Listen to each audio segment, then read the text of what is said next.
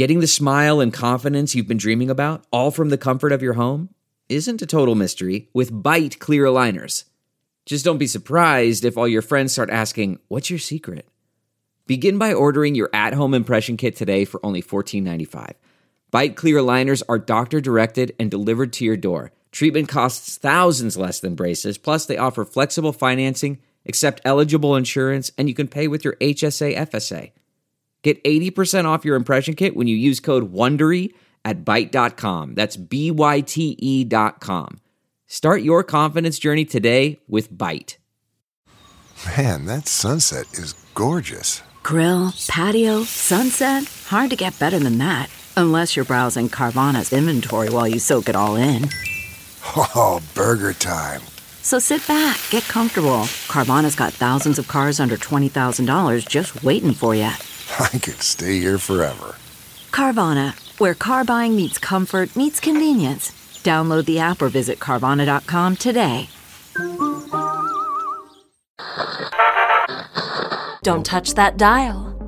You're tuned in to the Dread Podcast Network.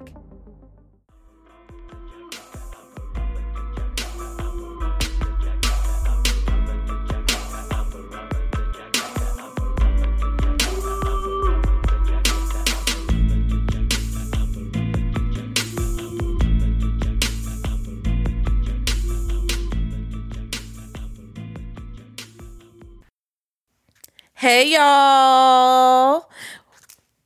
Howdy, howdy. Welcome back to another episode of Girl That's Scary. It's Jazz 40 Ounce Connoisseur and It's Cat Daddy, and I cannot contain my excitement. All of my chins are showing. oh my god. what? I'm having the Okay. time of my life. We are here not only to talk about an iconic fucking franchise, we are here with one of our most iconic friends. Iconic friend who has been here for the first Scream recording and when we talked about fucking Evil Dead. Please, Ernest, tell everybody about yourself. Hello. It's me. It's Ernest. I'm here. I'm always here. I'm always there with you, just slightly behind you, a little off frame. And we're here to talk about one of my favorite series ever Scream. Scream. Yes. We are very excited. Ernest is great. Ernest, do you want to drop your Twitter and stuff, or if you want to or not? I don't know if you want people following you. I mean, they could follow me. I'm not going to follow back, but it is at King Pajamas at, on Twitter. Again, that is at King Pajamas, you know, the Sleepy Time King. There you go. All right, all right. You know, pull up on King Pajamas and also pull up on Scream. Now, to be fair, all the Screams were on Paramount Plus for all of two fucking weeks, and then it was like, oh, we gonna take the movies off. Why would you do that? That's stupid. Um, so the first three Screams are spread across. Uh, we had to rent them. I don't know why we just don't own a box set. We might as well just put that in the cart for purchase. But Scream four and five are on Paramount Plus if you have Yep. those. Four is on Tubi too. So if you don't have Paramount Plus, you could at least get number four on Tubi. You are correct. You are correct. The only reason I didn't watch it on Tubi because some reason four Scream Four is long as fuck, and I was like, I'm not about to watch this for commercials. Uh, uh-uh. I'm gonna get that one commercial and call it a day. This is way too much. But again, we are talking about Scream the franchise, not the series, but Scream one, two, three, four, and five. We talked about Scream one, two, three, semi four before, uh, but that episode was riddled with hateration in the dancery. This year, this time, we have no hateration in the dancery, and we about to um, talk about it again, which is great because my rankings have changed. Uh, very, di- I feel very different about Scream three now that I've watched all these movies, and I love all the Scream movies. I think all the Scream movies are good movies. Debate your mother.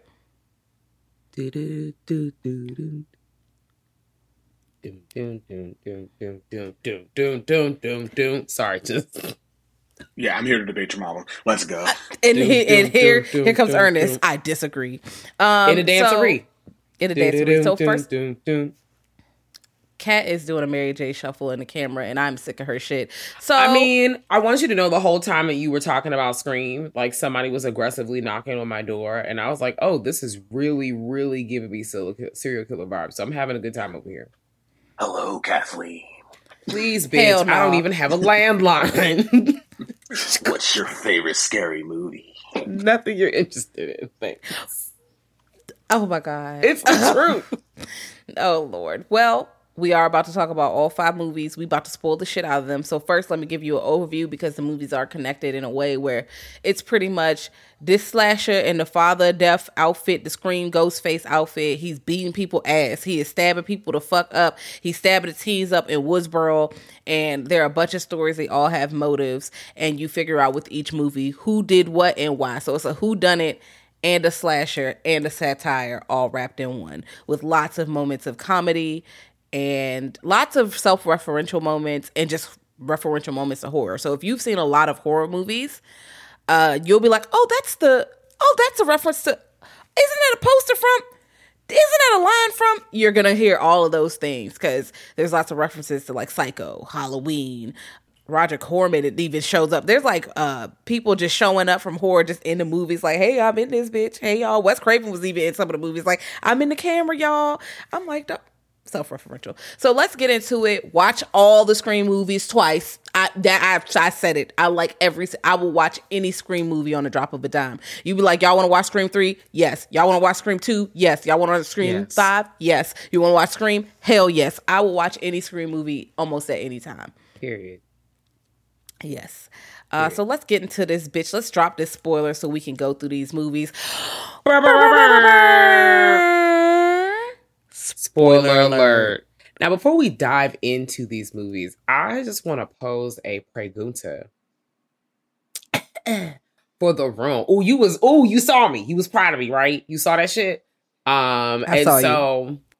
I'm out here trying to be better. Um, I would like to know because I feel like we talked about this before, but like, when was the first time you remember seeing like Scream?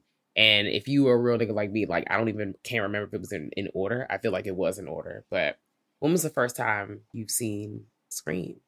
For me, I saw I saw I saw two first. I just happened to be at my godmother's house and we just happened to have it on VHS. Yes, I am old as fuck.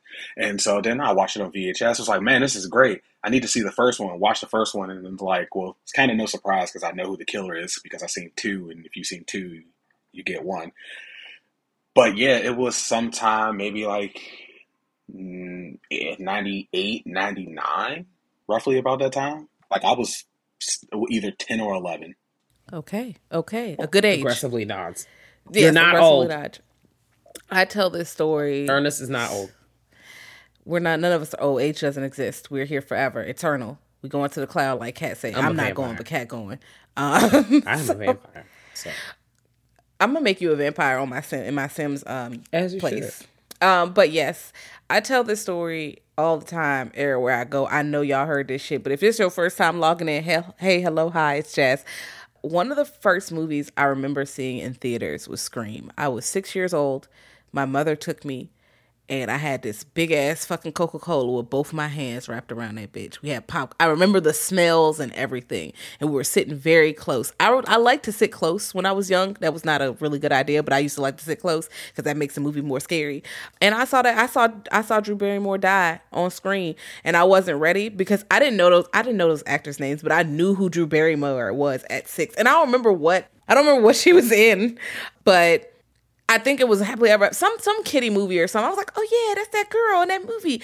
Oh my god, I saw her entrails. I think this is one of the reasons why I'm obsessed with entrails because one of the most one of the first brutal kills I've ever seen was her hanging from that tree with her fucking entrails hanging out. I mm, I was like, wow. I was saying my mom was just sitting there nodding her head like, mm-hmm. And I'm like, oh, I'm stressed, but I'm having a really good time.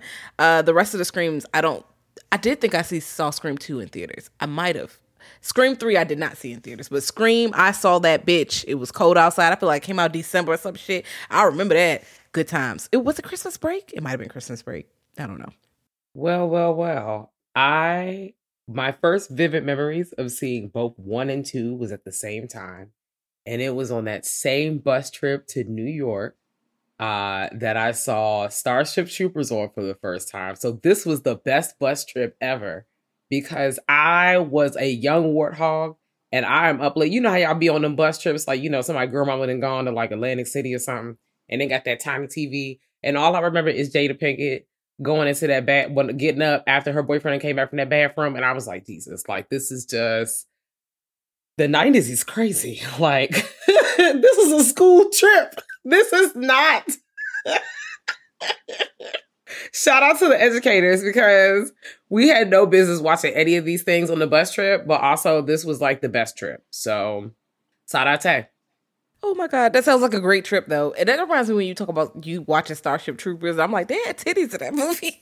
Just had open breasts. I'm like, oh, I was oh! like, wow, this I is. mean, the shower scene when they're in boot in a boot actually is like everyone's completely naked. It was so funny because like to get that scene, I forgot who it was. Um, the girl that plays Carmen, she basically tells the director, "I won't get in this scene. I won't get naked in this scene unless everyone gets naked in the scene, including you." And the director is literally filming the scene butt ass naked along with everyone else. no, it's time Okay. to get there. yeah. I'm like, that's too much. I, you know, A lot of dick and balls. Yeah, it's a lot. It's a lot of buttholes out, and I don't really know because I just um, in my mind I imagine a lot of smells. Um, so I'm like, Mm-mm, I don't, I don't like this. Some people need to keep their fucking clothes on. Some people drawers need to be on. Some people need their holes covered. Okay, because no thanks. Are you saying wrap it up? Wrap it up because Plug uh, it it smell out. like backshot air in here. I don't like that. Uh uh Ma'am, this is a Wendy's. I mean, No. if he was at an Arby's, he'd be right. It'd be right on point. You know, just ass Honestly. and, and dicks Not uh, well. around. They have the meats.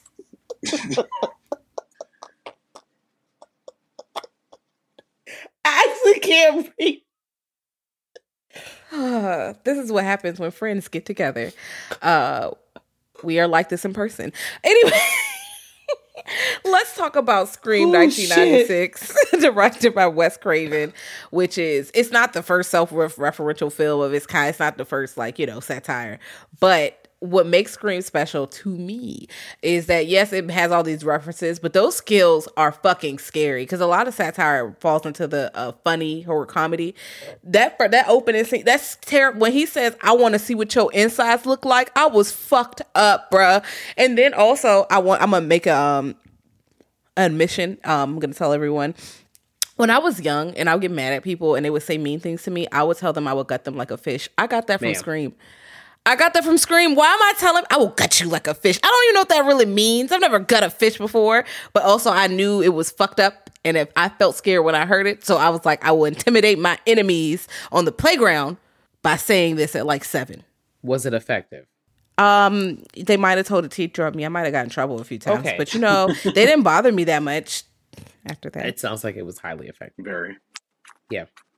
Yeah. But let's talk about Scream has the infamous. I like opening scenes. I like a just a straight up opening. Like, look, fuck all these credits, fuck all this music. Start put drop me in the movie like a video game. Drop me off like you um, you playing. What is that game that the children be playing? Fortnite. You on a little plane and then you just jump off the bitch with the parachute. I guess that's as far as I got because some kids start cussing me out on the game and I had to just force close the app. I was like, uh, uh-uh, I'm not about to cuss out by no ten year olds. I don't got the time. I don't know how to play Shout yet. So it's you. being I never to made me. it past the lobby. Girl, they was being mean to me. You don't know where you're going. I was like, I just got here, bro. I don't. I didn't read the directions. Why are y'all so mean? I had to leave. Noob. bro, I was like, let me go back to Fallout because anybody about to yell at me on Fallout. I don't have time for this shit. I'm too old. No, I. Mm-mm. You made it farther than me. I just I don't have time. But the way that this movie opens is just it's iconic. We pull up. You see our girl Drew Barrymore. She got the shit pop and pop. Okay, bop. Iconic. Okay, like honestly, blonde would not work. I was a blonde before, and I'd be like, ooh, like this is a bob. Like it's a bob of its time. It's very 1995.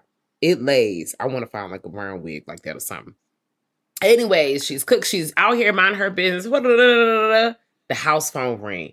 I want you to know, rewatching these movies, I've watched, I've seen all these movies minus five, by the way. So watching five for the first time for this conversation, that's just what it is. So I'm coming fresh off, fresh off a first viewing. I have thoughts. Revisiting this was so nostalgic.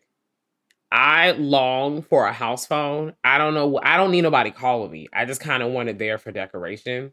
Um, so the fact that somebody is calling her, I'm like, wow, look at this ring. It's ring a girl, but it's a murder on the phone. That's not the type of shit I want. And they playing guess who with the horror trivia, and she's getting majority of the answers right um, until things go left, and then he starts involving her partner, and he's getting fucking sliced up and diced up on the porch, and It's just it's a mess. Iconic, but a mess. Great. Um, also, I just think about the technology of calling the phone and not knowing who the fuck on the phone because the call IDs are sold separately. And when you get to the second movie, you'll see that the call ID they should pick it up like, um, you're this person calling. Because I remember my mom literally buying a phone and buying a caller ID at one point. Um, that was a time in our lives but yeah, that scene was fucked up. And then she was so close to help. Her parents was like, oh my God. Her ass is dead. She's dead. Now this kickstarting the whole shit because now everybody like, oh my God. First of all, teenagers scared the living shit out of me. Shout out to my chemical romance because teenagers are awful people. They're all hearing about the murder, like, oh my God, did you hear, girl? I'm like, someone got killed. Are y'all not afraid? Y'all don't got it was a lot of white people though, so they might not have no excitement in their life. See, my favorite part about like Casey dying was like not just that she was gutted like a fish, she was hung up from like her that tree swing, but then also you still can see like the steam rising off of her as she's dying. Like it, she's still hot and it's very cold outside, and then they do that, you know, that dramatic rush up to her body. I was like, yo, this is a movie I need to. I, I fucks with it. you are correct. You are correct. Steaming blood. That's a small detail that most people wouldn't care about, but if you see it, you're like, ooh, okay. This also kind of lets us know what kind of temperature, what what year, time of the year it is. I'm like, oh shit, school started. It's a body. We'd have caught a body off rip. First five minutes of the movie, it's a body. Now we're like, oh my god, someone's dead. It's the anniversary of Maureen Prescott got murdered. Maureen Prescott got a daughter named Sidney, and you go see Sidney the whole time. Y'all keep Sidney Prescott lifted because she just been getting her ass beat for decades. And for two decades, she's been getting her ass whooped. And she's over here like, oh my God, I sat next to that girl in English. Oh shit, that's crazy. And you meet Stu and Billy and her friends Tatum and them. And you know, Tatum and Stu is day in, Billy and um Sidney is staying in, and everything. And they're like, oh my God, what's happening? And Stu, they're just making real weird ass comments. I'm like teenagers. Randy also over there off to the side. You know, he got a crush on Sidney, but he can't get her. Um, you know, but he's smart and he know everything about the horror film. So that's good for him. That's gonna play out later for everybody else. But Shit is wild. We in class. The police is at the school, somehow questioning teens without their parents there. How? I mean, everyone's just stressed out about two people being murdered at someone's house, like brute, not just regularly just murdered, like brutally murdered in small town. So I'm pretty sure everyone was just like, "Fuck it, I don't give a fuck." Ask all the questions you need to ask. Also, this is almost a year from when the last person was brutally murdered, so it's just like, yo, we we, we need to get this shit wrapped the fuck up. Yeah, yeah. What Ernest said. Also, like, I realized while you're saying that out loud, this very much connects with another Wes Craven film, which comes later. when they revisit these things, you know, when they're coming back with the Nightmare on Elm Street and how you dealing with another town that's dealing with some bullshit and how they're trying to actually because it's later later with the later films when you're doing like Freddy versus Jason but also something prior so I know somebody's like that's not later. Girl just walk with my thoughts okay? There's a lot going on here. Um and then you're dealing with another town that's trying to bury something so it would like kind of dampen a fire and I know that's not the first time like we did with a lot of these kind of stories popping up but the way it's done here chef's kiss First, all right. So first piece of trivia, if you know, if this is the first piece of trivia, guess where Sidney lives? Elm Street. Okay, so when that was said in the fifth movie, I was like, did I miss that? Like, what what, what is happening here? Was that supposed to be like a secret thing? Was that something they just well, decided on the spot? So originally it was supposed to be shown in the first movie when she, um, you know, she's in the room and she's on the computer talking to the police. She's supposed to type in her address, but it gets cut. But yeah, it was she was always supposed to live on Elm Street. I think it's like 34 Elm Street or something like that. Absolutely not. Absolutely, that's the worst place. Worse, and also Frederick is back now. Yeah, but you gotta move. Uh uh-uh. uh You need to get the fuck off Elm Street, baby. You need to move a few blocks down. You got Ghostface beating y'all ass, and you got Freddy Krueger beating y'all ass. This is too much tag team. This is actually the tag team we need. Um, the crossover I needed for this afternoon. And we are here, but also like, ooh, so is the girls. Casey gets brutally murdered on her front lawn. Her parents come in, they walk completely past the shit, um, and just like, oh shit, it's all happening at the same time. And that's how we're tossed into this film. And then we're eventually, you know, um, introduced into Sidney Prescott and now this is the way that Sidney waltz into our lives and she's dealing with, you know, a boyfriend who's trying to have sex with her and he's into like going to the next step and she's like girl i'm a teenager. Like i'm really just trying to exist and these are my books and these are my friends and they have all 90s outfits and there's 90s music and maybe they're going to watch buffy later or maybe they're in buffy later who knows?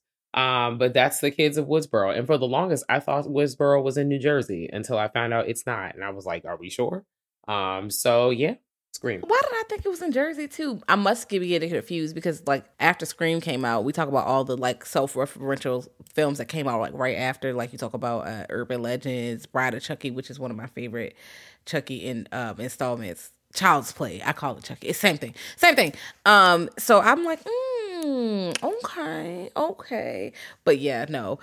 Sidney getting her ass beat in all directions. Her daddy going on vacation. Why? Oh, girl, why are you leaving when someone just got murdered? Your trip is canceled, love. Your or Sidney got to come with your motherfucking ass. Fuck that. We got to pull her out of school. Okay, that's it. Uh, but she doesn't get pulled out of school, and school is still going on somehow. I don't know. I feel like. Well, okay, maybe they wouldn't have canceled school in a town like this because it's a bigger town. But in a small town where you only got like one high school, I feel like we should cancel class right then and there. It's only one school, bruh. Y'all be all right class should have definitely been canceled, especially because the murders kept happening back to back. Like it wasn't like one person, it was like 50 niggas at the end of the week. School should have been done. The school year is over. Not in Woodsboro, though. It was over later. But yeah, it's just crazy. Like after everything that happened, that they just really did not let school out until what the third or fourth killing. It was just like, yeah, we're done. And it's just, but everything after that was just like, yeah, school's fine. We're in class. You got people just wandering the halls dressed as the killer, just running through the halls, fucking with people. It, it's, it's just crazy. Like Woodsboro, Woodsboro, California, it sounds just like a very small ass, tiny ass, middle of nowhere, not redneck, but town that no one really truly gives a fuck about anything. It, like you said, it just reminds you so much of the Nightmare on Elm Street series because again, another town that just does not give a fuck. Well, they gave a fuck until they stopped giving a fuck. And there you have it. And shit goes crazy. And here's the real thing, right? I realize after watching all these movies, I might have a baby headache because I now feel like I'm in the movie because the meta shit is like has really like flipped it, reversed it, 180, 360, all the numbers, degrees, random letters here. I'm back at point zero, negative zero, nega world. That's how I felt. That's how I feel at the end of all of this. And we only in the first one. Boy, oh boy. Um, but this shit gets crazy. Let's talk about Billy. I'm tired. That's all he looked like he smelled like spit. He looks like he smells like spit. His hair is very it not it's not moving. It looks like he has not washed it in weeks. I don't I I feel like he smells like school cheese pizza. I don't know why Sidney's dating him. And also the things he says to her. Like in 1996 it probably didn't seem so weird to me. But as a grown up, listening to this young man say all this shit to her, like, oh, we was a rated R movie and now we pick. Girl, if you get the fuck out of my face, you trying to fuck. And this is not new. Everybody, you know, people been trying to fuck forever. Leave her alone. She said no and she showed you her boobs and you fucking complaining, calling her a tease. Get the fuck out. You sneaking in her window like this is motherfucking uh, Clarissa's journal, whatever the fuck her um, show was. I'm sad. I know it was, a, Clarissa explains it all. It just came to me as soon as I said journal. See, the thing about Stu, like Stu, not Stu, I'm, we're talking about Billy right now. But the thing about Billy is that, like, on rewatch, his creepy ass literally stands the fuck out. He is so fucking creepy and predatorial the whole movie. It's like they do that on purpose, try to make it seem like, oh, it's the red herring, but it's like, no, no, no. The camera's pointed at him for a reason. This nigga did this shit. This nigga is creepy. He's always running around quoting movies and acting kind of aloof or getting really upset and angry with everyone else. It's just like, this nigga has some issues and we need to get this nigga medicated immediately. Arrested. Electric also, like chair. you said, his hair does not move. No, Red and flag. that's not jail. That's dirt. That's dirt and sweat. I don't. Uh. uh Old skin platelets. I, mean, I don't know what that is. I mean, he is played by a nigga named Skeet. All right, all right. Well, you right. His name is Skeet. Who the fuck did that? Um, we gonna leave him alone. I mean, his real name is Bryan. Are we? But his real name is Bryan. so okay, I'll take that. I didn't know his real name was Bryan. I thought his name was fucking Skeet. I thought his name was Skeet. I just thought that what it was. I am screaming internally. First of I all, mean, yes, no, what? Yes. His name is Skeet Ulrich, and his real name is Bryan Ray Trout. but I don't think you become a famous movie star named Bryan Ray Trout. I just want to put that out there. I feel like you could be whatever you want to be. You know, this rebranding yourself. I mean, I'm just whatever, girl. Be yourself, whatever that Well, is. But stage names play a part um, in this movie They as jazz we go you move up. further. Mhm. Yeah, as we move further. But I mean, again, he smells. He definitely is a villain. And what he says to her after she gets his ass arrested because he had a cell phone. You know, back in 1996, I know kids. Hi, hello, hi- hi. If you are a younger person. You know, a cell phone would not be incriminating now. Cell phone, I see cell phones fall out the pocket all the time, although they're not supposed to have them. But I see the cell phones fall out the pockets all the time of everyone. You know, I drop my phone. Phones, everyone has a phone. In 1996, everyone did not have a phone. You had a phone if you were maybe like a really rich, maybe a doctor, and usually doctors didn't have cell phones. They had pagers. They had fucking pagers because I wanted a pager so bad. Never got one. And, you know, or you were a drug dealer or something. You had money. And if you had, like, you were someone who didn't have that kind of, or the right kind of job with a cell phone, they're booking you, bitch. Especially if you a nigga. They about to ask you, why the fuck you got this fucking Nokia? Uh-uh. Come here. Yeah, all it, it just it it's, it's obvious. Like Ernest says, like you, they try to make it look like it's a red herring with with Billy, but also like, oh shit, a cell phone. Now, how the hell did you afford a cell phone? And that's no shade, but also like they make it very clear that Billy's family does not have that much money. They are a poor, you know, poor white family in this town, and he's got a, a chip on his shoulder. You know, we find out a lot about his character that you know his his family is broken up. Yep, yep. Are we there yet?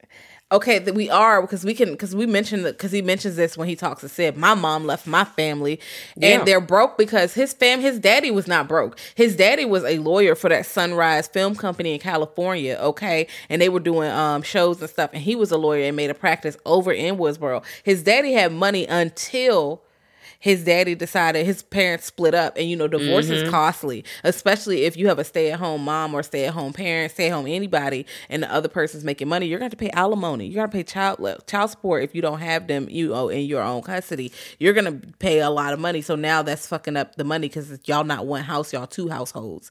Um yeah I, they zoom zoom um but I was like, okay, he had money, but he had enough money where the father was like, I bought him that cell phone. So even in their eyes, not having money, it's a different kind of poor. Cause I'm like, y'all not poor. You got your own house. Y'all got a car. You got a garage. You ain't poor. You got a, you got this. But it, it like you still might be. It might be still tight. You know, in this How look- situation. Yeah, I walked away with that as like the daddy, like the mom didn't have no money and the dad had all the money. So once he left, like maybe they were poor and they still had stuff left over from the dad on top of him just, you know, a teen angsted up. I'm not, I, you know, I don't know what it's like to be rich poor. That's not my life, but they really played it the fuck on up. So bravo to you, um, Mr. Skeet Ulrich, Mr. Ulrich, Mr. Skeet. ski, ski, ski, ski, ski, ski. Ernest, please, no. Ernest. This is so childish. But listen, people was dying, y'all. It was going crazy. We got my man. First of all, I'm gonna talk. Okay, let's talk about Stu because Ernest slid slid into the Stu conversation, and I'm gonna be honest with you. I'm excited for us to talk about movie five because I'm upset. Stu. Also, I want y'all to know that me and Cat cover Serial Mom, and I did not. I had never seen it. And Stu ass is in there. Okay, he was Matthew Lillard is a wild out to boy. Also, I feel like they were in, they were together. The way Matthew was linked up on that shoulder, baby, at toward we go towards, you know, I, mm, I love gay undertones. We could just be like out loud with it though. Oh yeah, the gay undertones, like when uh, they penetrate each other with the knives. Yes, Yes. I'm feeling Super woozy here. He was drooling, okay, and it's not the sec- first time he did that because in Thirteen Ghosts, his ass got spit. He he's a professional drooler. Like I'm nervous. Okay, it stinks. Soon as somebody says drool or spit, it stinks in here. I'm not a fan. Um, but you know what? I loved everything about Matthew Lillard's role in this movie. Um, I I think that he, whenever he pops up in a flick, I'm about to press play. I don't give a damn what it is. I'm gonna get the time. Um, I feel like the scene with um Stu and them, Stu and uh, Billy and them pulling up on Randy in the video shop. First of all, I'm always nostalgic for Black Blockbuster and Hollywood Video, so that's just the thing. Two paired with one, them pulling up on him and them just loudly discussing all the murder crimes and all the things. And at that point in the movie, you have to tell yourself, I don't know how I didn't see this as a kid, but these people are clearly the murderers. Like, Like- they're really invested in this shit. Like the first time you see them when they're all sitting at the water fountain and they're talking about what happened to Casey and uh Steve, they're literally just like, wow. Everyone like, okay, Randy's acting like a film nerd and being all crazy and making references to everything. But those two, even like watching them and their body language, like fucking like Stu's acting crazy like he always does. But then if you look at Billy, Billy's like every time Stu says something that kind of like hints at what happened, Billy keeps giving him like shooting him like these daggers from his eyes, like shut the fuck up. I'm going to kill you if you don't shut up. Like what are you doing? And it's just like yeah. There's no one else in this group that could be the killers. It has to be those two. It just has to be. Like, there's no other person in this town who I, even though I just met everyone, it's these two motherfuckers right now. Plus, they're white men. I have to immediately say it was them. Hey, and they're moving real fast. They're the fast. Like if you really look at the movie, just look at how they moving compared to how everybody else moving. Everybody's shaking and moving, but like especially Stu, you got to keep your eyes on Stu, okay? Because Stu be moving like three times faster than everybody else, especially in that video shot. Why was he talking so fast? He talking faster than me. Was he on? Dr- I don't know. He might have been taking a little. I don't know. Hey, I- Adrenaline. mm. I don't know. He's turned up. He's turned up. He's trying to holler at the women's. He's just trying to throw the party. He's trying to make it seem like he's the fun guy. Okay. And he's not a fun guy. Okay. He's not a cool mushroom. He's a murderer. He's out here. you know, really, he's out here whooping people ass. Like as soon, first of all, as soon as they cancel class after the second murder, because they get they beat Casey ass, and then um, who who died next? It wasn't Tatum. Someone died in between that. I'm gonna say yeah, Tatum doesn't die for a while. All right, so uh, the principal, the principal gets killed. Yes, but they don't find that out until the party. They already at the party, and it was like, "Hey, yo," because when they leave Randy by himself because they leave a party to go check it out, like, "Ooh, what the fuck?" They found the principal body strung up. Someone dies in between where they canceled class, Uh, or either she maybe just Sidney got attacked because Sidney did get attacked in between that. she did get attacked in between. I can't even remember who killed who's killed in between there. Somebody was killed, but it was also like a, a a couple almost, and they was like, "All right, y'all, we got to wrap it up." Bruh, I'm like, you know, either And then way, the principal got killed. Yes, after after they was uh because Ghostface show up at the school because his kids you know again running around with the mask on and they was mad because they got expelled. Your ass needed to get expelled. You're doing way too fucking much. Okay, you're doing way too much. Ah, I see what happened. Um, no one else died, but because Skeet got arrested because Ghostface was in there, and then like that whole big thing, they was like, you know what? They running around and doing too much. Let's just go ahead and do a curfew and classes canceled. And then you see a little. because Skeet got arrested. Well, it's not because he got arrested, but it's He like got there's arrested all and these then- Ghostface sightings. I'm screaming because you said because Skeet got arrested. That's it's the best I could do. So I mean, let's let's go back to when he gets uh, let out of jail and they meet up in school. This nigga has to be in the running for worst boyfriends of the fucking uh, year. This is before yes. we, Let's he- discuss. we this is before we found out that he's actually you know he killed her mom and all this other shit. But this nigga gets out of jail, shows up, It's like, oh, you branded me the Candyman, blah blah blah blah blah blah blah. Oh, it's been almost a year since your mother died. You need to let it. You need to get over that shit and then fuck me. Like, god damn, this nigga is ashy as fuck in his little dirty ass white t shirt and blue jeans. Also. Right after, right after she like basically tells him to go, basically go fuck himself, she goes to the bathroom and then gets attacked by Ghostface. If you notice, Ghostface when he steps off that toilet stool, he's he. I don't know if he's wearing the same boots because we never see uh, Billy's feet, but he looks like he's definitely wearing the same jeans. You're right. And also, I want to uh, point out something that I never noticed before. I didn't notice this until because I watched all the screams a couple months ago, just because the fir- the new one had come out. So I wanted to, you know, rewatch them. And I don't know if it was Sheree from Nightmare on Fear Street one and a half, or it was Jamie from one half of Bloody Bras. But one of them was like, "Hey, yo, that outfit got glitter on it." That outfit got glitter. No, that Ghostface outfit, it has glitter. There's like a glittery kind of situation, which I didn't realize. That's nothing really, you know, important to the story. I just want y'all to know there's glitter on that Ghostface outfit, and I love it. Bad bitch of the week. I you I started noticing that like you spe- especially as the series goes on and then you get to like the more like recent films um and they zoom in really tight on Ghostface's like hood or when you get those up close face shots. It's like, oh, okay, I see the glitter, and glitter is shiny, baby. I love glitter. Glitter's a good time. She gets that's probably why they was like, Y'all cutting the fuck up. It's 18 ghost face mask in here. Y'all know how to act. We canceling motherfucking class. You bitches gotta go. We having a motherfucking party. The principal, who is from Happy Days, isn't he Fonz? Isn't that the Fonz? Yes. Yes, that is Harry Winkler or Henry Winkler as you know, as the principal. Monday, Tuesday, happy days. Bruh. Wednesday, Thursday, happy days. Friday, Saturday, happy days. I used to watch that show in the background, but not really paying attention to what the characters were talking about and shit. It just used to be on. So I know the songs, but not really the Um, characters. It was like sus. I, I, I, all the above, and then also like Nick at Nite used to have them shits on. Happy Days was like the little filler episode. Jane, I definitely tuned in. We can definitely see that I was left front of a television for a while. Sometimes Me too. That's why I've seen every episode of I Love Lucy. Um, so it's all right. It's okay. Stu we had the fucking- party.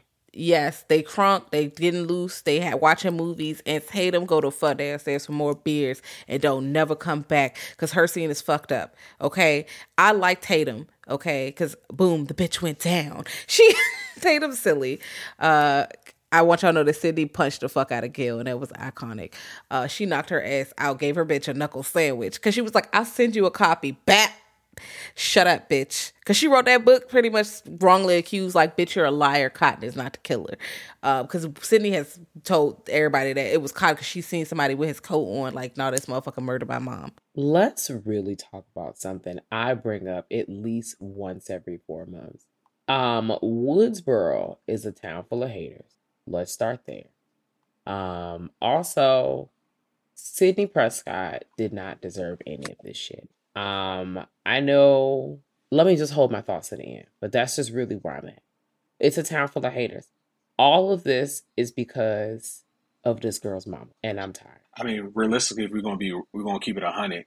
It all happens because a, a little boy can't realize that his parents are having problems, and that it's not his fault. It's not nobody else's fault that his parents are having problems, and he decides to murder a bunch of people. I'm just saying.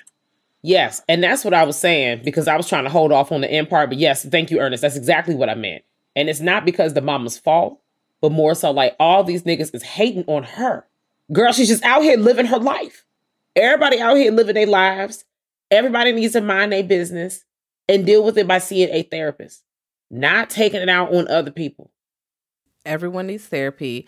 Maureen was fucking cheating on her husband and fucking somebody else's husband. She was doing some shit that was not okay. Maureen was cutting so up. let so let's let's not make it seem like oh she was just out here wearing outfits. No no no no no. She was fucking someone's husband and she was married. So that was a problem. Still, we need to go to therapy and not stab people. I think Takes- that, and I also think that it's not all Billy fault because he's a teenager and he should have did more. But somebody was in his ear when we get to later movies. Ooh, listen. I was because always remember it take two to tango, and you know, last time I checked, Hank Loomis is still fucking alive. Yeah, your father's still out here. I mean, even even even his mama didn't kill his father. I'm just I'm just shaking my head. That's what I'm saying. We all need help. And everybody was hating on Maureen. We all need somebody to lead on.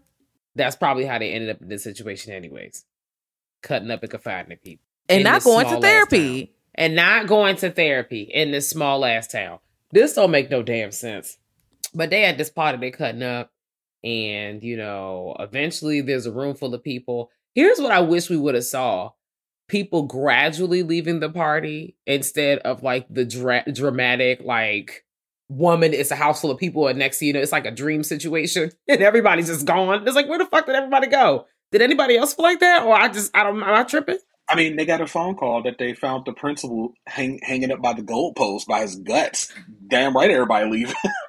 Yeah, and like ten, like four, like two cars left speeding. Talk about something because Dewey was driving past him, trying to Dewey and Gail. Oh, trying yeah, to you pass, right, you get right, to you them. right. And they left like, oh, we about to see this girl. Why do you? I will be going home and locking my door. Also, That's I have a I'm saying. problem with these white people not locking their door. Why you got to run and lock your door? My doors are already locked. As soon as I come in, the doors are locked. I'm only screwed if somebody's already in this house. You They ain't just that getting in here. You right, you right. They mentioned it in later movies about um they really do like like a side co- uh, excuse me like a side quote comment like your door should be locked by now. Don't you know this? And I'm like, um, but like Jazz said, like why is this even a conversation? Lock your doors, guys, please, because people will be walking in your house. They will. I've had that happen. I've talked about this as a I don't know I talked this on a May episode, but when I was young, so one of the one of us I don't think it was me because I ain't gonna say us, uh, but what if someone in the house? It could have been several people. I lived, you know, with extendo family with my mima and great mima and them. So somebody could have left the door unlocked. Someone walked straight into our house. It, they weren't harmful or anything. I think they walked. They walked in and was like, "Oh shit, I'm in the wrong house." Bye guys. So, but if it was somebody who trying to cause us harm, they would have already been in the house. We would have been fucked. Lock your doors. Um, it only take me one time, baby, to learn. Ah, ah, the door is locked. But we get to all this shit happening because the party, everybody left. Now we just got Billy who run up at the last minute, like out of breath. And I'm like, no, his ass, he just, cause he just killed Tatum. That's why his ass out of breath. He killed her ass and got her in, like crunched up in the fucking garage. And now Billy in there trying to talk to Sidney. Stu is still in that bitch, not realizing Tatum's gone. Yeah, all right. Randy's still in that bitch watching scary movies by himself cause he's a geek. Me too, girl. I would have been in the movie, about my business with a cold brew, watching the scary movie as well. But it's party over. Like everybody done and the house cleared out fast as shit. It did. I can. It's just it stresses me out. Not because why, but like you know, y'all ever like sleep or not? Obviously, we be sleeping. I'm so I hope y'all sleep. But um, you know, like so you ever have like a dream and then your house be full of people and then you blink and next you know everybody's gone. That's how I felt the way they scattered out that house. But it was real creepy because you know Randy's watching Halloween and people are getting stalked and stuff, and he's like, "Damn, that's crazy. Watch out, bitch." And you know what? We thinking the same thing because that's what's happening to you. You saying out loud about yourself. Um, and but it's all right, baby. You know, you somehow made it. You getting fucked up. You know, it's crazy. It's a tussle. Then it starts getting wild up in there. Like it's it's so much. You got Sidney and Sidney finally having oh god sex, sex. with oh god. You know what happens when you have sex in the movie? Like now you're a target. You've been that target, but you now you a target target for real. And then you find out in this situation, your boyfriend again try to fake his death, fake getting stabbed up. He needs help. And then you come downstairs and you realize, okay, so it went from getting fake stabbed up to these people are really stabbing each other in front of you. And these people, as in Billy and Stu, because they are dun da da da the murderers. And possibly a couple. Ba, ba, ba. Definitely a couple. Also, before we even get they was fucking right. Sidney and um Billy the he started to apologize, right? She go, "No, it was me, bitch. I almost wanted to vomit. I was like, oh, I held my nose. I was like, uh, uh you didn't do anything wrong. This fucker had it. He had it coming. Dum dum. No, break up with him because he was over here like, you need to get over your mom. That was a year. ago. Her mom was brutally murdered. My mom passed. And I'm like, that bitch. I'm still sad, but also she wasn't brutally murdered. And he's like, so you can fuck Oh no. Oh no. Mm-mm. Girl, focus on your books because this motherfucker ain't shit. He ain't worth a damn, as the old people would say. Well, that's just the gateway to the bullshit because the real thing is he the reason why the mama dead. Hello? It's just that's just the icing on the cake. It's layers to the bullshit. I feel so bad for Sidney every day. Every time a movie like Sidney really just be trying to pack up and just start her life over. She'd be looking in the mirror. She'd probably get a haircut. You know, it's grown out by time we see her again. But she's really just, she's going through it. She's in the pit. These people stabbing each other in the kitchen. She's like, freeze frame. How did I get here? Dead ass. She's looking into the camera like, send help. They are feeling woozy here. That's what Stu talk about. I'm screaming. We get these iconic ass lines. Come you on, man. You stabbed me so many. he stabbed so many times. My parents are gonna be so mad at me. Matthew Lillard was cutting up. Ooh, I feel like if he was not ad libbing, then um, he could have fooled me because that's what it felt like. Uh, the phone when he did ad lib, so apparently, um, supposedly uh, Billy was supposed to put the phone back, but it slips out of his hand because of the blood on his hand, and it hits him in the back of the head. uh, good times. Iconic, legendary. Um, and yeah, y'all, this shit is crazy. Like they, we have another tussle. Everybody, you know, oh shit, we about to get stabbed up. The killers is tussling. They upset with each other. Here's the real thing. I, I can't think of a pairing in any of these movies where the killers are not like not bickering with each other at some point. Like they never seem to like be 100% truly on the same page. I know that's very realistic, but I would lo- okay, oh, oh, oh, well, yeah, you're Yeah. right.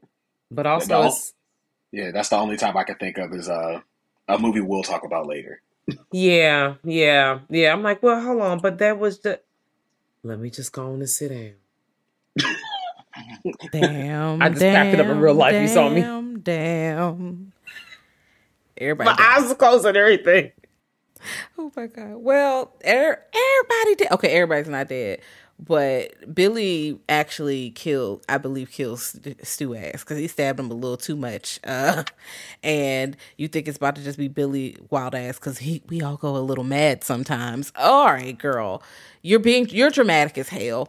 Okay, because your mama left and you now you got issues. You therapy again, but Dewey show up and Gail show up. Gail helped save the day. She done got her ass beat several times. Dewey done got fucked up so many times. He's like limp, like not limping yet, because I feel like he got he when he. I laughed out loud when he first opened the door. Like Sidney, his legs buckled from underneath him, and he rolled down the porch. I was like, uh, uh uh. I was like, his legs are fucked up, um, which makes sense for the next movie. He's literally limping around in the wildest way. I it's really weird. I don't know. Maybe because it's just him and he, I don't take him seriously. Um, I I don't. I'm sorry. He I would trust Scooby Doo before I trust Dewey. I'm sorry. I mean, I would. Dewey Dewey is like one of the dumbest cops in this whole series. I swear, even the ones who Mhm. do die, especially it's it's. We'll talk about this later, but it's one of the movies he does like he's like literally the dumbass cop. Like Yeah. you would think you would think that they grabbed um, Officer Doofus from a fucking scary movie and put him in here. That's how dumb he is in one of these movies. You'd be like, God damn, he, hasn't. It's like he hasn't learned shit. And it just, it just annoys me because, especially like I said, you, he been going through this for like what twenty plus years. You know what? I know it's a little far ahead, but that's I'm with you. They make him the buffoon cop and they gas it up with every movie. And then with the last movie, and I, I'm not gonna jump too far ahead, but they make for me personally made me feel like, all right, we're gonna get some redemption for making, you know, Dewey this buffoon ass, you know, person who's up here just cutting up and making these decisions and falling down like a motherfucking slapstick film. He's getting hurt, but also he's like, oh my god, my knees, just like hitting the ground um, because his ankles gave out, and it happens sometimes. But um, you know, they make a choice, and I was like, well, that was a choice. Like I dead ass said out loud, that was a choice. Well, I can't wait. I can't wait till we talk about that movie. I'm ready. I'm re- I, like I said, my notes are intense for that movie. oh, okay. So, you know, let's really talk about the important star in this, Gail's bangs, in the entire franchise. The evolution of Gail's hair. Because listen, the first one is like, ooh, heavy 90 streaks, giving Jenny Jones makeover 90 streaks. Then we come in with the red chunks when we talking 97, 98, where everybody Okay, was I doing like the red chunks. I mean, two. I was banging with the red. Okay, then we go three, where we got these fucking, um, you know, skinny ass, thin ass, wispy ass bangs. It's like she put a, a group of eyelashes to her forehead and called it a day. You know, where here she was trying to give Bettie Page, but um, it wasn't working. It it didn't it, it didn't happen out for her. Cat has her fingers on top of her forehead like this bitch bangs. The bangs were just a pinch too short, too wispy for So her face shape. They just it wasn't giving. You could see th- directly through them. It was a little, you know, they were transparent. Um, they did not. They weren't. Mm-mm. But her outfit still gave. I will say that her outfits Yes. gave in every single movie, but her, ha- her hair was only fucked in that movie because the next movie they got her fucking hair together. In the movie after that, her hair, like the fifth movie, her hair was like okay. They might have added a few bundles in the back, a few couple um clip ins or something. Gave her a little body. She looked good. She looked good. Yeah, she only to me had only had bad hair in the in the third movie. It was just really bad, really bad. Like I'm looking at pictures of it right now. It's like, who? What did they do to you? What what did they Bang. do to you? Like they That really they really fucked up Courteney Cox in, in that third movie. Bang. Oh no. Fuck no. Five minutes left. That's what they. I got the time wrong. Well, But they. Oh, go Yes, ahead. Sorry. ahead. No. Oh, okay. Well, yeah, we're just here. Bang. I was that I'm got bangs on my mind. Lord, uh, bangs. Uh, but I think those banks received a separate check. Um, you know, because they are a meme. And movie one pretty much Sidney makes it out. She's a survivor like Destiny Child and him, and it's two killers, which makes it ooh the fun way, and it makes a lot of sense versus the supernatural kill that clearly cannot be in the same place at the same time Right. and doing all this shit because that's the question we usually ask of horror like how the fuck did they stage all these bodies how did you you know even if you're how did you do this you have four hands and four feet okay? There are two people moving the shit and you know connecting and calling and getting people out of jail. Just you know making shit wild here. But dewey is still with us gail is still with us. Cotton is cleared of the murder now so he about to get the fuck out of jail. And sidney is with us okay? And randy is also with us. So now we moving they straight out of the high they coming out of high school straight into the pros. Not like Natalie said because that's weird. They going to college. That's what i mean. They're about to learn in the books. Uh yes. Also, I want to tap on something that I had leaned in about. Uh Sidney being mad at Cotton for like after Cotton was cleared. And I get still like it still could be fuck Cotton. It really can still be fuck Cotton. But like it was a strong fuck Cotton movement. And I was like, okay, so Cotton really ain't been calling you enough and like that. You know, that one time Gail having pop up. Ooh, okay. That was that one time. But and I know I'm in three instead of two, but like Sidney, like no the hate you for in two? Cotton is strong. Oh, we No, in you two, but two? still, oh yeah, because three of us is yeah. he The popped up for at Cotton- her, on her campus like Gail's like, "Hey, Sidney, what's up?" And then she's like, "Look who I got, I got a friend, girl." Cut that's out. like when you um do love and hip hop or some shit, and it was like, "Oh, we going to dinner, and you bring my fucking mortal enemy, bitch. What the fuck is wrong with you? Now y'all throwing drinks at each other and shaking the table, girl." Oh, crack it up. Oh, crack it up. Okay. Before we get into Cotton and his all white outfits, yes, plural. Um, we're going to back up and we are going to um get into Scream 2 because we already know that we fuck with all these movies. The ratings on these movies, to be quite honest, y'all, for those who give a shit about that, it's all over the scale. Like for Scream 1, IMDb and Rotten Tomato, Rotten Tomato was like a, nine, a 79 and IMDb was like 7.3 out of 10. Girl, I don't give a damn. Like For all- Scream, Yes. they can go to hell.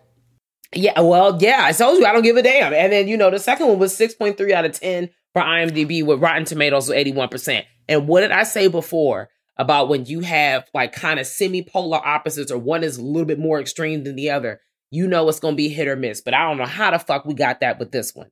Cuz Scream 2 is a classic, bitch. What are you talking about? Yeah, both of these movies are like nine out of tens. I don't know what you're Plastic talking Man. about.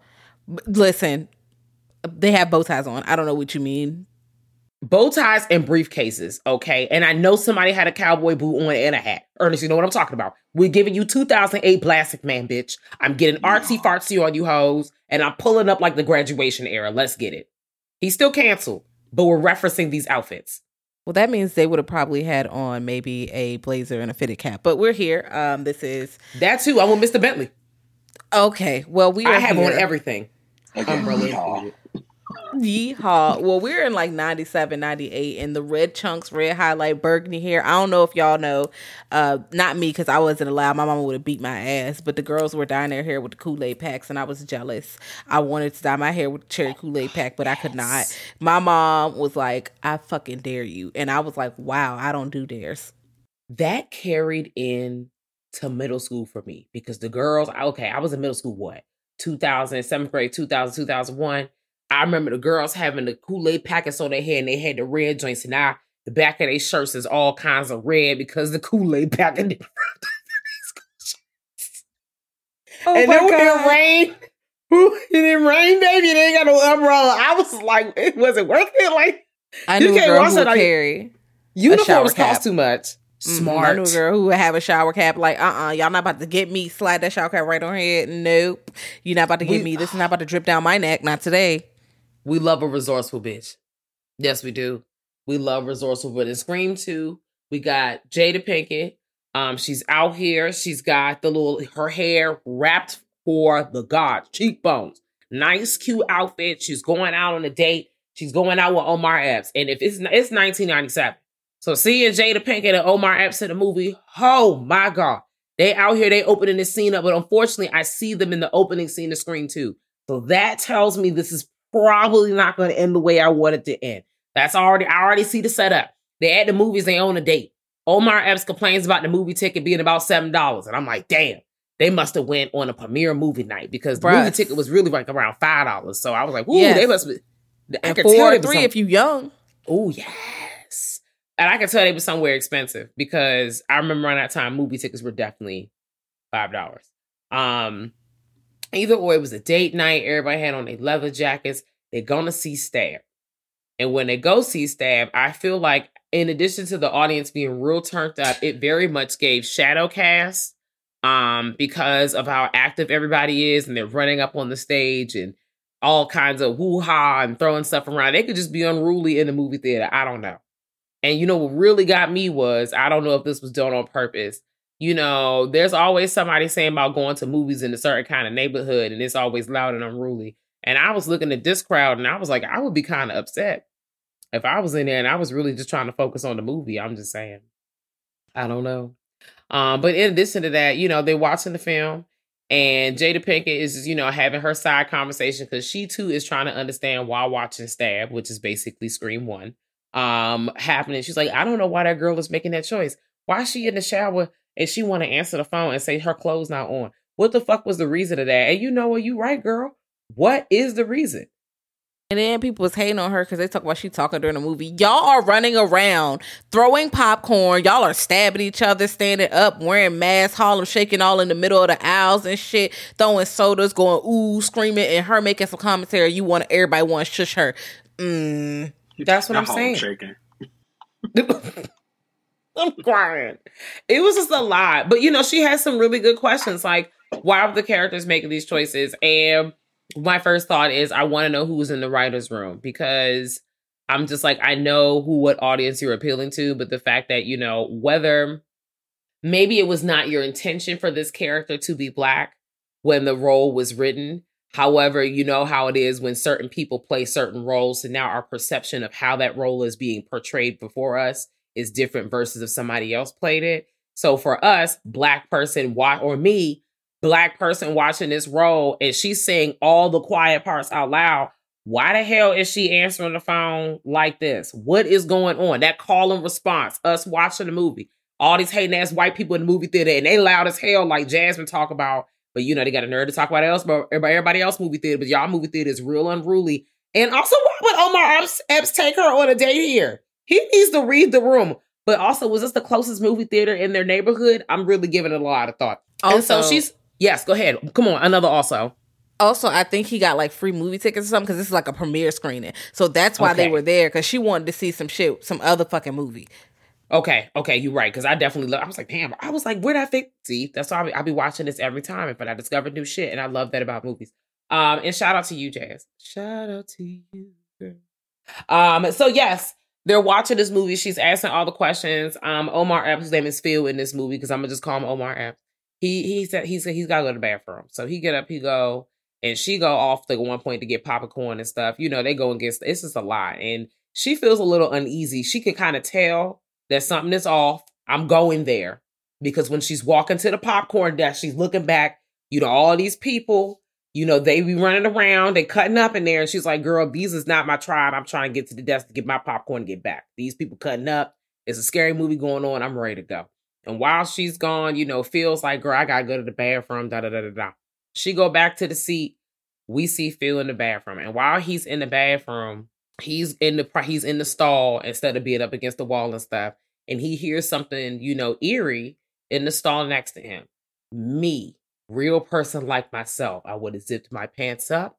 I would have kept on walking out, maybe phone 911 from the payphone in the hall. Because at this point, movie theaters had the payphones in the lobby if your movie theater has some money.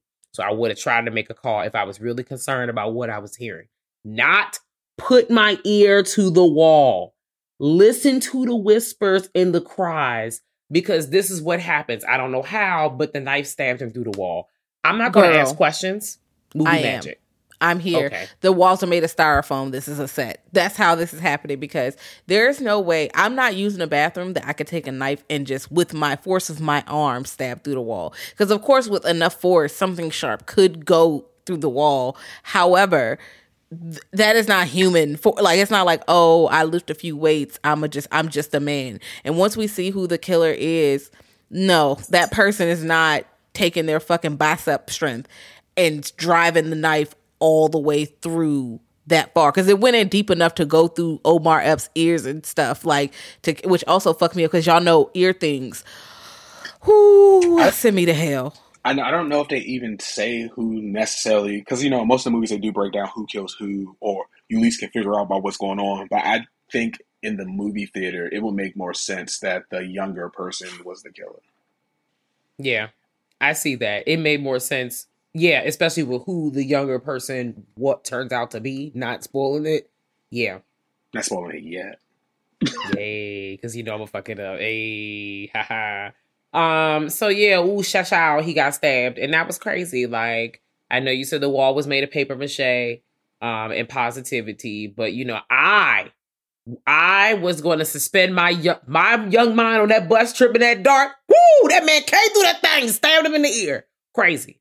And you know how old I am, and this is 1999, 2000. Okay, do the math. I'm on the bus cutting up. So we see this. Then you know you see someone sit down next to Jada Pinkett. Maureen is watching this movie, and she's still commenting. All the people's hating on her. Her hair looks amazing, by the way.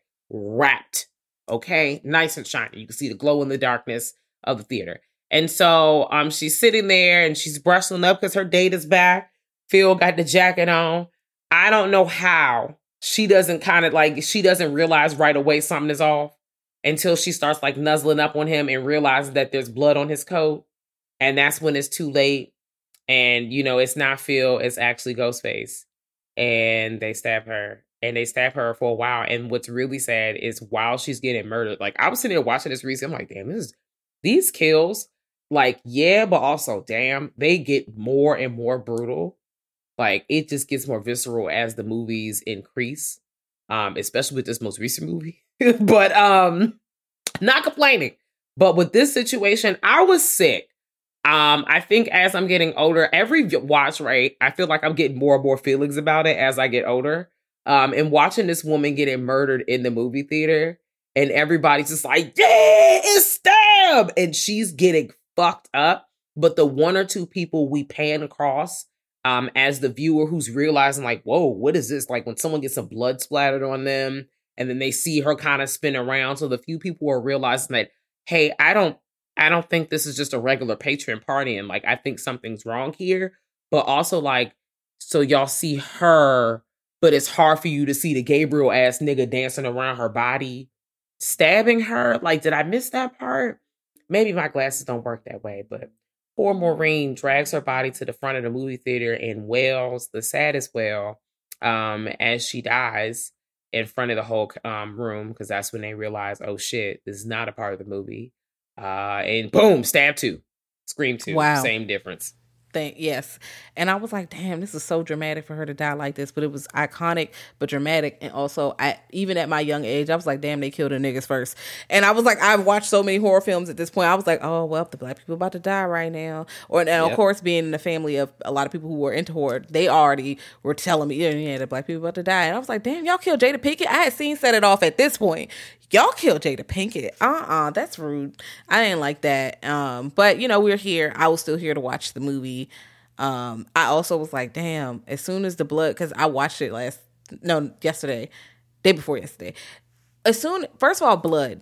Blood smells like pennies. Blood has a smell. Maybe it was a lot of smells going on popcorn, soda, people doing stuff. I don't know. But then as soon as she sees the blood, looks at it, looks at him, looks at the blood, looks at him. She had enough time to see the blood and skip fucking daddle. I would have, as soon as I would have seen the blood, I'd be like, you know what? I don't care if this is a prank.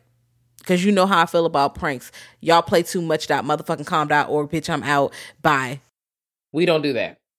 That's literally it. Um, I it- y'all can't see everybody. Everybody looking for the phone's like, yeah, no, all no. We don't play those kind of games because trauma. Because no, because y'all fucking play too much. Like I don't do that. My niggas don't do that. We don't got time for that. And my girl Maureen had to eat the dust, and that's so sad for her. They deserve better. But like Jazz said, it's the middle, the beginning of a Scream movie. There's black people. First of all, there's black people in the, middle, the beginning of a horror movie. I do not expect you, unfortunately, to last long, especially in 1997. I mean, I'm gonna be real. If we talking about percentile percentile wise, there are low percentage of this goddamn movie, and only in what two, three fourths of them die in this movie. There you go. Only, only, only one person, only one black person survives this film. You're right, and honestly, I love that for them. I love that for them, but goddamn, the Yeah. other, the, the other three, come on, y'all, come on. And the real thing is, the one right after that, like, God damn it! Like it was just uh, okay, but yes. So we open up this movie. Sidney is still our girl, and she's moved on from Woodsboro High School, and she's in college. And we see her, and she's trying to start a new life. She's out here. She's got a new man. She's got a boyfriend. She's got a black best friend. Um, they trying to get into um it's some real nice heavy hitters in this movie. You got a lot of couple people. We see, you know, Stab being played by well, you know, Drew Barrymore's character in Stab is being played by um Heather Graham and you know, we got uh, Lise Neal playing Hallie, Sid, uh, Sid's Bad Black Friend, and I keep saying it on purpose because that's exactly how it's portrayed. I held my nose at that sorority scene. Um, now I did not hold my nose because we had Portia de deGrassi and Rebecca Gayhart especially because Rebecca Gayhart comes back in another fun movie we've seen and covered. I'm not gonna let you just uh, yes, we all got our hands up. Urban Legends. If y'all ain't seen that, you need to go ahead and see it. We already covered. If you want to listen to that, go ahead and do that too. We appreciate it. That's fun. Um, I just remembered. I think I'm on episode two. because you're everything. It's all in you. Like I don't understand. Um, but yeah, so that sorority scene really made me sick. But actually, we see that you know Sidney's at school and she's trying to get a new life and trying to do no new things. But guess motherfucking what? The ghost face killer is back again. Everybody's back, and because they're back, that means that Gale Weathers back. She didn't made enough money off of this this story, but guess what, bitch? She's still about to cover the shit, and she's back. She got Cotton with her, like Jazz said. She's trying to bring Cotton into the room. Sidney is pissed. How dare you bring Cotton into my face? I don't give a fuck that he was cleared of murder charges. I don't want to see no Cotton Weary get him out of here trying to get us famous. Y'all is ugly, and it was just it's a mess, girl. Why just drama, soap opera drama. Yes, and because the other that one that one uh fourth of the black crew who makes it is the cameraman because the other cameraman got stabbed the fuck up in the old movie, so he's back and he realized he he don't even know who Gale Weathers is for real. For real. You find out later in the movie this motherfucker was like, I don't read your book and um your cameraman got killed in the last one. He got gutted. I'm not. She was like, he didn't get gutted. His throat was slit. Bitch, that's not better. I am about to eject no Cito cuz I'm about to call the jank and she convinced him one time, but at the another point he's like here's your footage, suck my dick, bitch, I'm out. And you don't see his ass no more until like the very end where it's safe, I think. That nigga leaves in the van, and you do not literally do not see him in from Act Two until literally right before the credits when he rolls back up like, "Hey, Gale, you trying to record this scene?" Love that. I love love that every, for that made me smile so much. I was like, yes. White people are dying. It's time for us to get the fuck on out of here. Come on, get your ass in the truck. Let's go. We made it to the end. I love that. That's because that's exactly what we would have did. We would have left. Oh, these oh they turned up. As soon as they would have started, start, you wouldn't have seen me.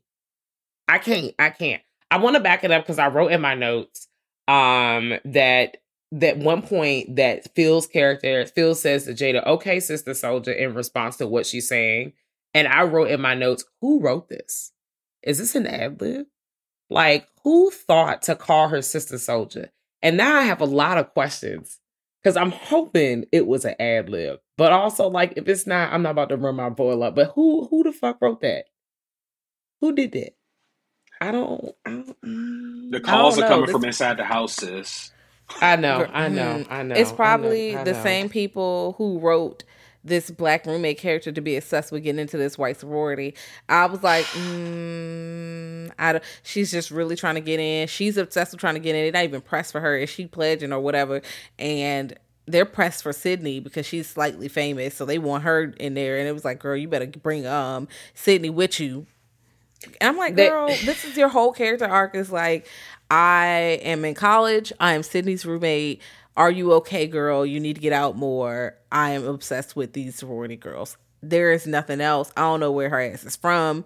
I don't know shit. Her hair looked good, but I knew that Louise in some gonna be- scenes. okay, okay. You know, for the most part. But we knew Elise was not going to let herself look wild like that. Like, that's pretty much it. But here's the real thing. As we see this friendship play out, because since we're talking about it, I was utterly disgusted when we get to Elisa's demise. Because, you know, there's a whole bunch of shit going on. You know, Sidney's in school and she's got a whole bunch of friends. You know, she's got Cece, that's a little classmate. You got Mickey, Randy back. Randy somehow go to college with Sidney, and that's not far fetched. You know, people be linking up in college and stuff. Um, Sidney got a boyfriend named Derek, and Derek is also like trying to, I guess, pledge a frat or is in a frat. Who knows? But they're all also doing this giant play, and this movie revolves around a play, and you know, it's a sequel, so it's not like the original.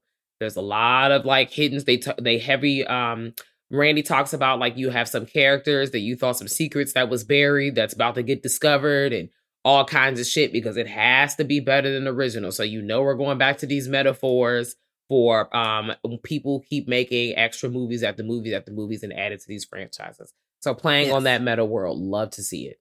Yes, and more bodies because instead of one kill during the opening scene, you get two kills during the open scene in a public ass place, brutal as hell, and you get killed. Yes, you getting kill after kill. Um, that whole situation with the uh, roommate dying that was that was stupid. Hallie did not need to go like that because girl, why didn't you just run? Why are y'all leaving by yourselves?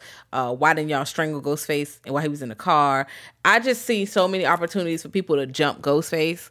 Like I would have stopped if you kick someone in head trauma is head trauma. They are a human. You kick somebody in the head enough, that's it, bro. They are incapacitated and or dead. You don't need no weapon. You get them, move them sticks, motherfucker. Kick your, kick him in the head.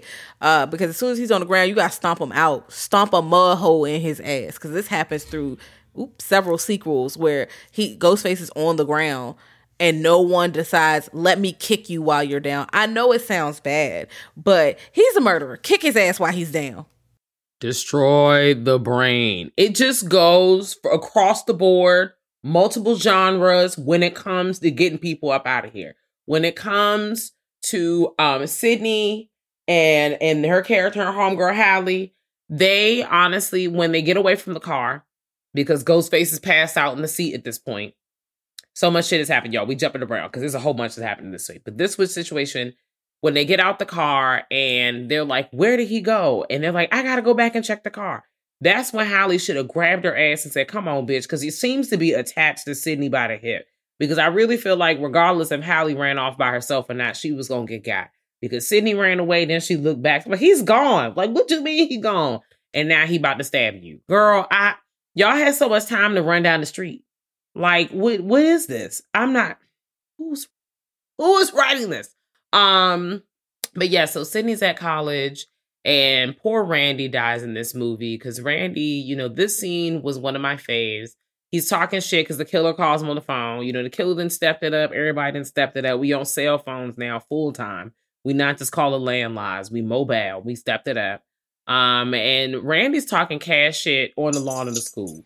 He's like, you know, you stupid fuck, you out here cutting up, you're boring, you're lame, you're ugly, you know, look at you, look at your gown, look at your friends, just just just going on him, talking about the legacy. And he was like, You got me fucked up. That's not what he said, but that's what he said. and actually, they did have Randy fucked up. Randy had himself fucked up because the killer slid that motherfucking sniper van side uh, news van door open, grabbed his ass inside. That van was shaking. And this is what was real out of control. The fact that you had this white man pop locking. It When does that I- barrel roll. When I tell you that I was like, this nigga just came out here with the ghetto blaster and was just like, and was all like you said, pop locking this shit. I was like, what the entire fuck? Cause what was the point of this? And the van is shaking, and there, and I was just like, they are so into this boom boom chop ba doom ba doom chop, because that's how the music sounded. As this one dude is doing like the stand up worm, across the side of this murder scene van and he just like glides away like a cartoon break. That's how This- you know this shit is jokes. The stand up worm. Excuse me. That's what Like he did. You see that Too body bitch. Yeah, I'm like he's got screaming. He might as well have been. Also, Scotty Too Hotty had a real good look going on with that hat and that hair. I don't care what nobody said. I don't care. I'm entertained. Did he You say something, same. MAGA? Uh, Not that I know of. You're the same person who is pressed about Tyrese LeBray in my way. So here we And are. And you already know what the fuck going on. Mm. Uh, well, you know, this is just this is what it is, bruh. Well, Randy's gone. Unfortunately, um, my dog news van is a crime scene. That's why he was like, "Girl, fuck y'all. I'm calling the cab."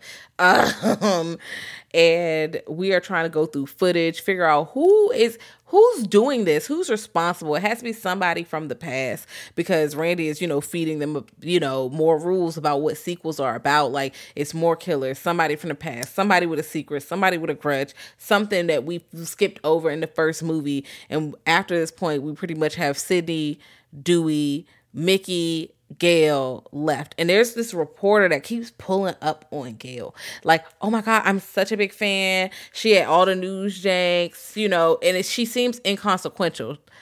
But then we get through all this and we're in the movie like towards the end after we've murdered several fucking people. Um, so many people are dead because Derek ass get got as well. Poor Derek. He was Oh, actually a really nice person. Um, although I thought he was a killer because I was thinking about Billy from the first one, and he was really Mm-hmm. innocent. Although I did not like him because he was singing songs and embarrassing. You know, serenading in public sends me to hell. So I just thought he was embarrassing, and I did not like him. Uh, but other than that, he wasn't a bad person. He didn't to die like that. All he did was love Sidney. That's all he did. And that trauma engulfed her ass, you know, understandably so. And that other uh the other reporter's name was Debbie Salt. And that woman that plays her Roseanne's sister, she always being um I'm crying. Y'all can't And I'll be referring to that woman as Roseanne's sister all the time. What was Debbie Salt's name? Uh, hold on, I got it written on paper. Lori, Lori, Lori, Laurie Metcalf. Me- Metcalf. Yeah, she mega. She said something mega. No, Oh, okay. I was waiting for somebody to tell me. No, that was just Roseanne. Roseanne just said something, Maggot. That was just her. Okay, you know. Well, Roseanne's sister got on up here, and we find out that not only is she more than just being Roseanne's sister and a news reporter. Oh no, she is out here killing people, tag teaming with Mickey. Dun dun dun. They're the murderers, and Mickey, you should have known he was the murderer. Every time I who played Mickey, Timothy Olyphant. Every time I see that man in a show, a movie, anything, I know he done did something. Except for the crazies, I know he done did something. He is responsible for something happening on the set, and I knew it when I saw this movie. I said, "Yeah, I know he the murderer right there." Because his hairline was doing that thing. It looked like he he leaned in. He looked like he up to no good. He was squinting his eyes and stuff in that classroom, answering them questions. I knew it was him. I knew it was him. I didn't know it was Miss Debbie Salt, and I also didn't know that she was about to be Billy's mom. Like I didn't know. Uh oh, bitch, got us. Yeah, because you don't meet Billy's mom like in person. I don't think. Um, and even if you do, she would look real different. She pulled up. First, Gale come out with her hands up, and Miss Loomis come out with the gun to her, like, "Bitch, I'm back. Hello, we're here. This is what the fuck about to happen. Gale, you about to die. Sidney, you about to motherfucking die. I'm gonna blame this shit." In her mind because mickey think he about to um go to trial. He wants to get caught. He wants to get famous. He wants to blame it on the movies. And get i mean not gale but miss loomis is like girl fuck all that shit you talk about. I'm gonna blame you but i'm actually gonna kill everyone. And i was just here to talk about the story. That's all. I was following this case and being nosy and that's how i got here.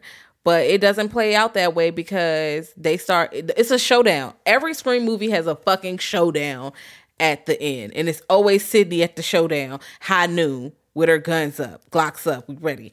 Um, and she comes out on top again with the help of uh Gale and um, you know, herself. Of course, do I feel like Dewey come doesn't Dewey pull up somehow? Nope. Big- He's useless Cotton- again. It's Big Cotton Weary.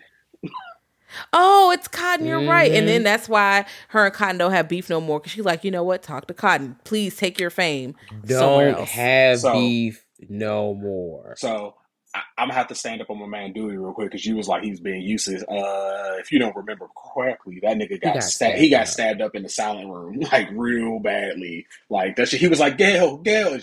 That nigga came up behind him, stabbed him about like what eight times. Mm-hmm. Okay, to be fair, yes, but also Dewey's still useless in several other scenes. So that does not he didn't help in this point because he was incapacitated. I will give him that. But there are several scenes all throughout the sequels where he just come on, Dewey, come on, bro. If it's one thing we can count on is Dewey being horribly injured in a movie. That's one thing I can count on in these films. Like even if like he's trying to warn somebody or he's physically trying to throw his body at someone else, Dewey is about to get fucked up in one of these films. And this is why like in movie, we get to movie five, because I know we're not there yet. I feel bad. Like, because like you said, Jess, like you were talking about, like, what's up with that? Like with his um limp, his limp like ag- aggressively gets worse. So I do like that they kind of like, you know, they might have exaggerated a bit, but also he's getting stabbed the fuck up in every movie. So it gets better actually in four. That was the first thing I noticed about his character in four is that he's walking a lot better. I was like, oh, he, he, he ain't limping all that well. All right, all right. Look at look at look at Dewey. He he doing all right for himself. And then five come back around. He be like, nah, that nigga limping again. That nigga nigga in the bottle and shit. Yeah, the gout got him. the gout. got The him. gout, That's what I thought. I thought. I thought it that's was it. time. That, you are going to prison um for your crimes. Can Well, we just pack my things, guys? Oh my god. You have one minute left. Uh so Dewey does make it through. He is not dead. Gale makes it through. And then on top of that, uh, we have Sidney making it through. And we are here. It's a good time. We're living sort of kind of our best lives, sort of. Not really, not really. Uh, we made it to the end. We survived again. And that was a good time. I like Scream 2. Scream 2 is a good time. I don't know how they gave it like a what, a seven? I don't know what they gave it. It Six was a point three out of Nine. ten. Nine. Nine Rotten out of Tomatoes gave it eighty one percent. Okay, they're closer. It has its problems. I don't give a fuck about them. I don't give a fuck about the problems. The movie's so entertaining that the problems don't matter as much to me. Like, it, I don't mind a movie having problems. All movies have their problems, but you got to make the problem worth my while. It needs to be the movie needs to be worth my while when I'm suspending my disbelief. You better show me some shit. If I'm gonna believe this fucking knife went through this fucking bathroom door, you better so show me some bullshit. And they did, and I'm not mad at it.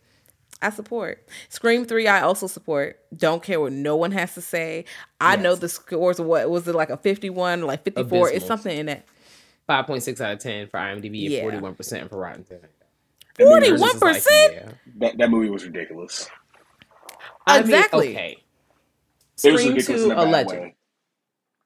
Scream 3, I I feel you. Like it really it had all those rewrites, you know, they made jokes about the rewrites.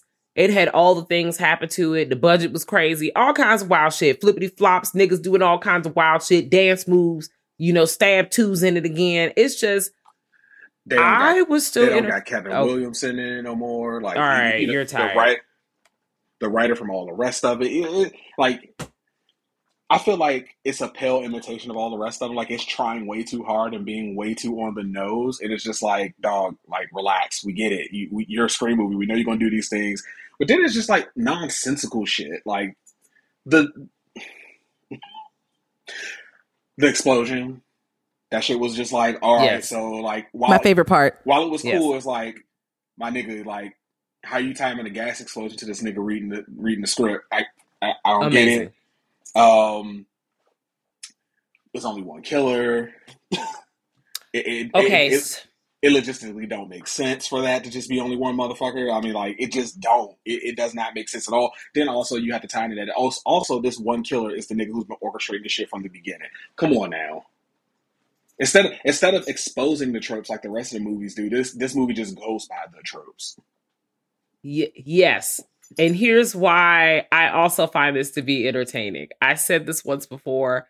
Although you are correct about every single thing you have mentioned, every factoid, every rewrite, this series franchise very much gives soap opera and it intensifies every chapter for me. So Yes, one killer running all the way across America, whooping everybody's ass for over a decade makes sense to me. Um, this motherfucker orchestrating a movie. He's done all this, worked his way through the top to make a movie to get all y'all here to chop y'all hoes up. This makes sense to me. I'm sitting here like, gang, gang, is this General Hospital? Like, Listen, I'm I was waiting for like a fucking dead twin to come up, and technically the sibling popped It's out of passions. nowhere. So, listen, are all my children, and I am not upset about it. I know it doesn't make sense. Every again, Erda seven three six, correct? It's nonsensical, and that's why I fucking like it. A seven out of ten. Seven out of ten. Fuck their ratings. I love this movie so much. I don't love Gale's bangs. I like her outfits. Parker Posey is really I every all of her scenes are fucking great.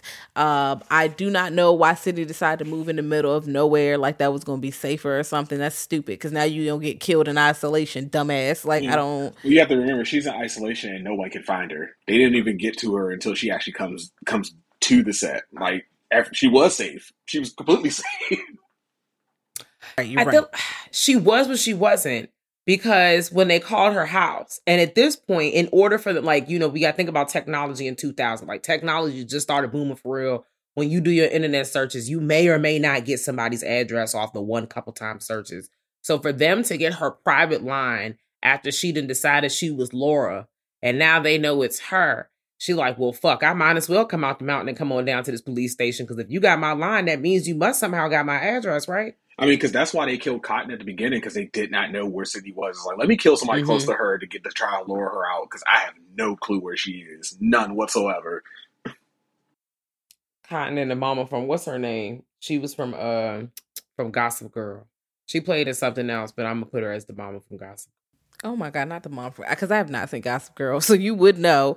Um, and now the voice know you changer could do anybody voice. We mimic mimicking everybody voice. That's you know it's technology. I don't think that exists, but I do not care. We've introduced it at the beginning of the movie. We've decided it's here.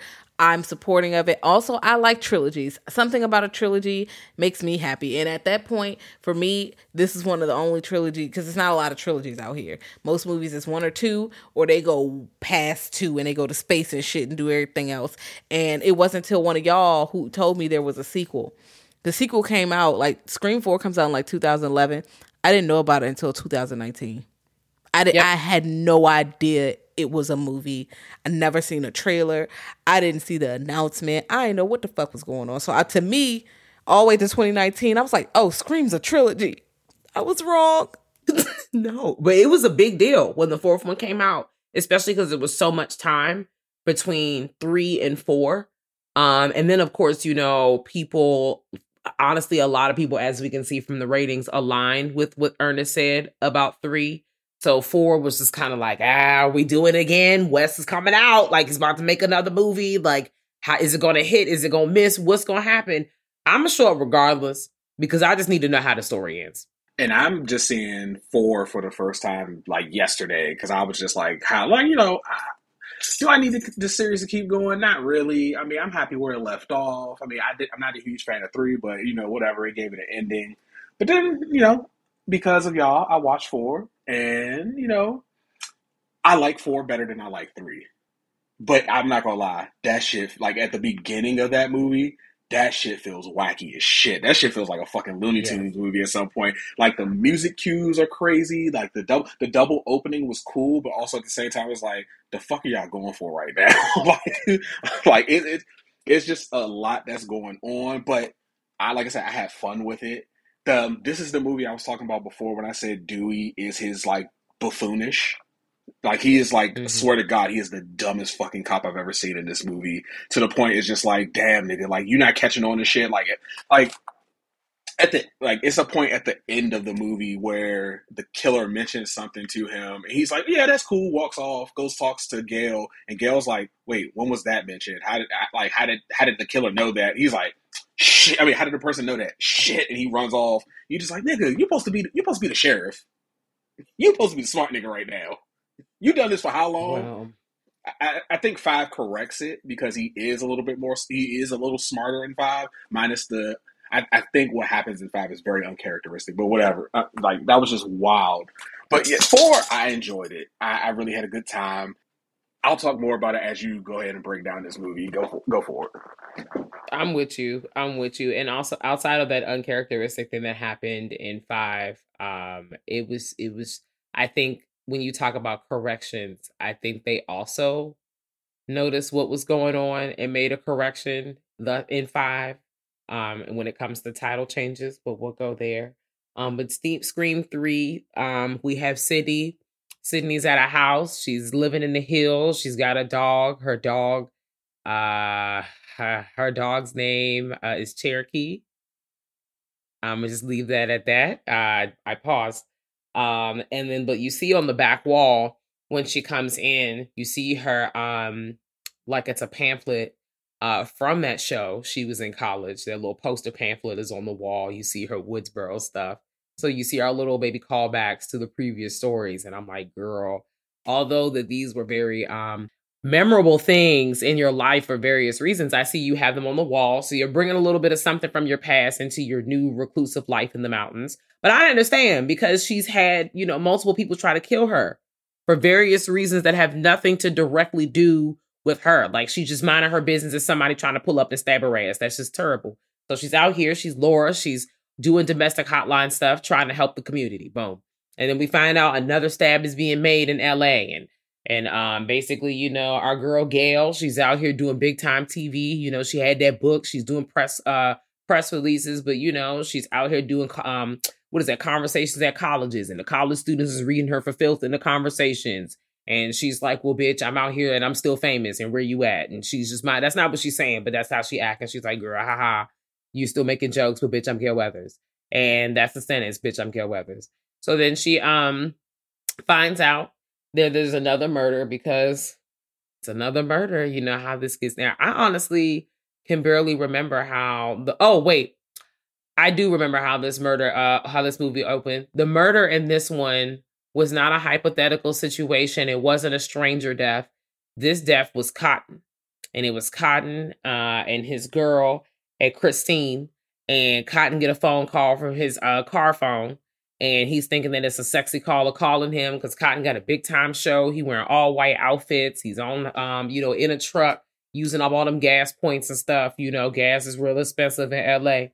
And he out here, he in the in the traffic, and the woman lady caller is getting kind of close, and then she's like, "Well, how would your girlfriend feel about that?" Cotton Cotton's like, "What you mean? I got no girl." And the person's like, "What you mean you ain't got no girl?" So who the hell I'm looking at right now? Cotton's like, boo, boo.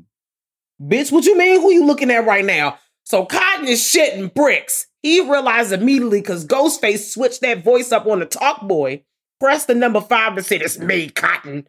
I'm watching your bitch right now. I will gut her. And Cotton's like, Oh shit. So he's in traffic. He slams into somebody's car. The person, like, that person rammed into me. And then he gets off on the highway. Cotton is like, Bitch, I got to go. So he is racing down the street in this motherfucker, in this truck he should have died like three times. He pulls up. He don't even close the door, Jesus. He hop out the truck. He just runs straight into the house and is like, Christine. I feel like even though Christine may or may not have heard him in the shower, I would have been yelling coming up the stairs because at this point you already know the killer in the house. You done did this about two movies, Cotton. This person has framed you for murder. So you don't have nothing to lose. You can't even sit up here and try to sneak up the walls because if he's trying to kill Christine, you know there is a chance, I don't know why he didn't think about this. There's a chance that Christine is going to think that you are possibly the killer. There's always this chance. Smart. Christine, it's me, baby. I'm coming up the stairs, just yelling all the way up the stairs. You know, they see you. Christine, it's me, girl. Instead of getting to the door and Christine, dumbass, being quiet. Because when he get the door open, she, you know, trying to protect herself. Because the killer been on the talk boy pretending to be Cotton. And then what really tells me is there's a scene, there's a line where she makes a, a comment about, I don't want to play any of your of your stab games. And I'm like, damn, was Cotton doing this before? Like before the killer pulled up? Yes, and I'm like, girl, you need to go to therapy, Cotton, because why are you doing that to your girlfriend? That's fucking weird. And again, pranks, fucking stop. And communication would have been key. You could have said both of y'all, Cotton. You could have came, hey, it's me. Someone with a voice changer said they were watching you. I have first of all, he didn't call the police. You keep calling Christine. You know they always cutting the phone lines. You've been in three movies at this point, and Weary. Call the police and say someone said they're at my place, they're at my girlfriend's house watching her, and they're going to kill her. Please go. I am on the way there now. Please show up. Because even if you got into a whole ordeal with the killer, maybe the cops would have pulled up mid stab and got his ass or her ass or whoever the fuck was killing at that point. But you ain't even do that. I understand he was stressed he was just trying to drive and get to his girl, but he called her like 10 times. She's not picking up, baby. Call the cops. And he was driving wild and he was talking about road rage on his radio show. Road rage. I thought that was a good time. I was entertained. Um, but poor Cotton got sliced and diced. Poor Christine sliced and diced, and those were our opening kills. So we got a double kill again. Um, so you know, but what's happening in this trilogy is like, no, no, no. We gotta we gotta tie up some loose ends. We might get the same thing. There's a whole bunch of rewrites, it's a little chaotic, but we're trying our best to progress the story on. So now we're following the killers excuse me, we're following all the characters of the movie Stab, um, which is basically all the people pretending it's Stab Two that they're filming, right? Yeah, yeah. No, they're they- filming Stab Two. They were filming Stab 3 uh, back to Woodsboro. Lord, Stab Three at the same time as Scream Three. Okay, Exactly. So they're oh, okay, Jesus. Um, and you know the set was cute. It looked like Sidney's house because at one point she stumbles upon it, and the the killer's trying to whoop her ass through it. Um, we got Jenny McCarthy, um, and she's sitting up here playing Candy and Candy. You know, that's this is also when we should have known who the killer was. They straight up tell us in the middle of the movie. But that one scene where she goes into the office and she's supposed to be waiting for Roman, and Roman's like, I'm stuck in traffic, but let's go over our lines on the phone. And she's like, okay, cool. And he was like, yep. She was like, I'm, you know, I'm not happy about my role because, you know, I'm just playing the girl with the boobs is supposed to be just like, you know, the sex symbol. I don't really get to say nothing. I'm just like, oh, yeah, just, I'm talking all breathy and stuff. Like, that's what she's doing. Um, and she's not happy. And he's like, yeah, okay, so you're not happy about your lines. Okay, well, let's just go over them. Real dismissive and shit. So she goes over her lines and he's saying a different line. And she was like, well, wait a minute. This is where they make one of the many jokes about rewrites. Well, there's another script, God damn it! Like, who rewrote the lines this time? Like, who's got this one? And he's like, well, this isn't my version. And she's like, well, that's not the version I have. And I'm like, okay. And he's like, yeah. And then his voice turns into what? Ghostface voice. This is the version where I fucking gut you like a piss. She's like, oh, Jesus, no. So she starts running around and hiding. And she thinks the security guard outside of the building is a killer and hides in another room. And I'm like, damn, girl, you could have got free and you didn't. And now you did because you hid in a room full of ghost face costumes. You, of course, you did. Of course. Of course. But of course. And them fucking boots slid down and got her ass. And I was like, well, we got this bitch up out of here. Um, Boom. The went to, the bitch went down. Pia! And then, you know, you it's just a lot. Um, I like, like we said, we already talked about Parker Posey being in this film. We see Carrie Fisher in this film um, because they talk a little bit about, you know, Hollywood and how, because we find out about Sidney's mom, Maureen. She had a whole nother life before Woodsboro. I love this backstory. We love the juicy drama. And she was out here making movies. And every, they talk about um, the dark sides of Hollywood and how people were, you know, the girls were coming in from all over the country and having different lives. And these Hollywood producers were doing that weirdo shit you know, being abusive and all those other things and trying to make people do something strange to get roles in films. You know, those things they talk about. And then um Carrie Fisher talking about like, oh, you know, but not paying Carrie Fisher. They go, oh, but aren't you? And she's like, no, I'm not. She did this, that, and the third to get this role. Um, so yeah, we find out that Sidney's mom had another life and she she had more than just another life because as these people are dying and they're dying um, based off of how their characters died in um, in the movie or how the script was written, um, we eventually find out that Roman um, is Sidney's brother because her mom or their mom lived a life in California, and of course, you know, in addition to the other lives she was living, her son Roman did not fit into the life she needed to bring back to Woodsboro. Okay Because then when she got the worst bro, that like was swallowed too. And Roman, of course, resented that. And I guess he must have been just watching the TV and all this other stuff because he just decided to kill all these people. And poor Sidney, like, she didn't even know Roman was alive. So now you sit up here mad at Sidney for some shit that your mama did. I, therapy. Therapy. That's what everybody needs everyone needs therapy. Uh, this shit is really ghetto. And John Milton, who is like the main producer, whoever head of I guess Sunrise, whatever film studios, his ass. It, it almost feels like because I was watching, you know, CZ. Shout out to CZ channel, but they made this reference that. And I've seen this movie several times, but didn't put that together where they talk about the Weinsteins because the Weinsteins helped produce this, I think. So it's so funny that they put they dropped him in there. And what what can you say? It's you. it's you. The calls are literally coming from inside the house. Um, so they have him at they was throwing parties. These girls knew what they was getting into. No the fuck they was trying to get a job and y'all wasn't hiring bitches unless they was putting out. You was hating, you was using your power to get over on bitches and you was ruining lives. And Roman bitch ass, I know that he pulled up on his mother and was like, "Oh, oh, you know, she shut me out in the cold. Okay, you need to go to therapy. Where are your adoptive parents? Because you're fucking grown. Someone else had to raise. Didn't someone else raise you? Like, what? What's going on here? You're not just like." You know, some random uh, child, you are a grown up. You're gonna have to deal with your problems. Then you're gonna stalk her ass and watch her affair, watch everything that's going on, and convince some teenagers to commit a bunch of murders. You ain't shit. Like you are too old for this bullshit. I don't understand. Also, this is still not Sidney's fucking fault.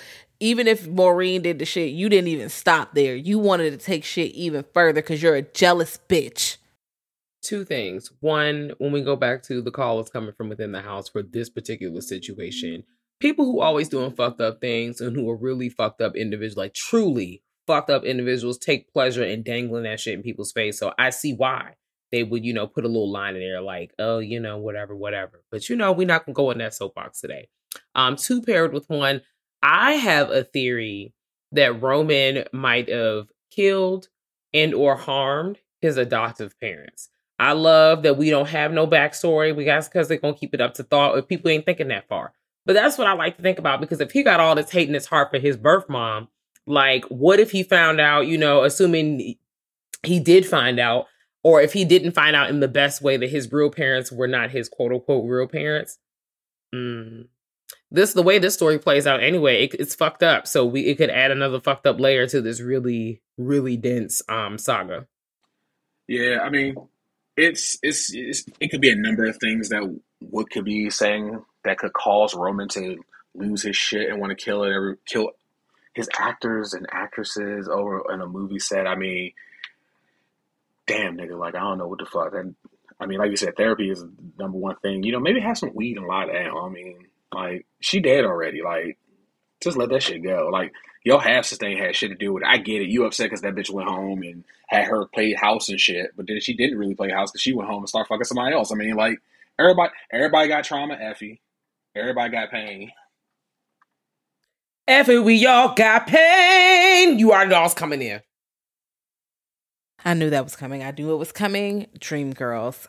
Well, always. We all got pain, and it doesn't matter because we all don't have survivor skills. And Sidney got survivor skills top notch. You thought you was one step ahead of her ass because you got her to the house. You made her do the little metal detector. You you done kill all er, pretty much. We having a little rap party because the movie's fucking dead. Although Roman's still making his little movie you don't kill everyone in the scene. Everyone who is in the movie is fucking dead. The whole cast, everybody. You been blew up fake Dewey in the fucking explosion. You can even kill the security guard, bro. Like everyone's dead. It's just Sidney Dewey and real Gale left, and they go through the they tie Gale and fucking Dewey up. She'd have came in, shot this motherfucker, didn't shoot him in the head, didn't stomp his ass again.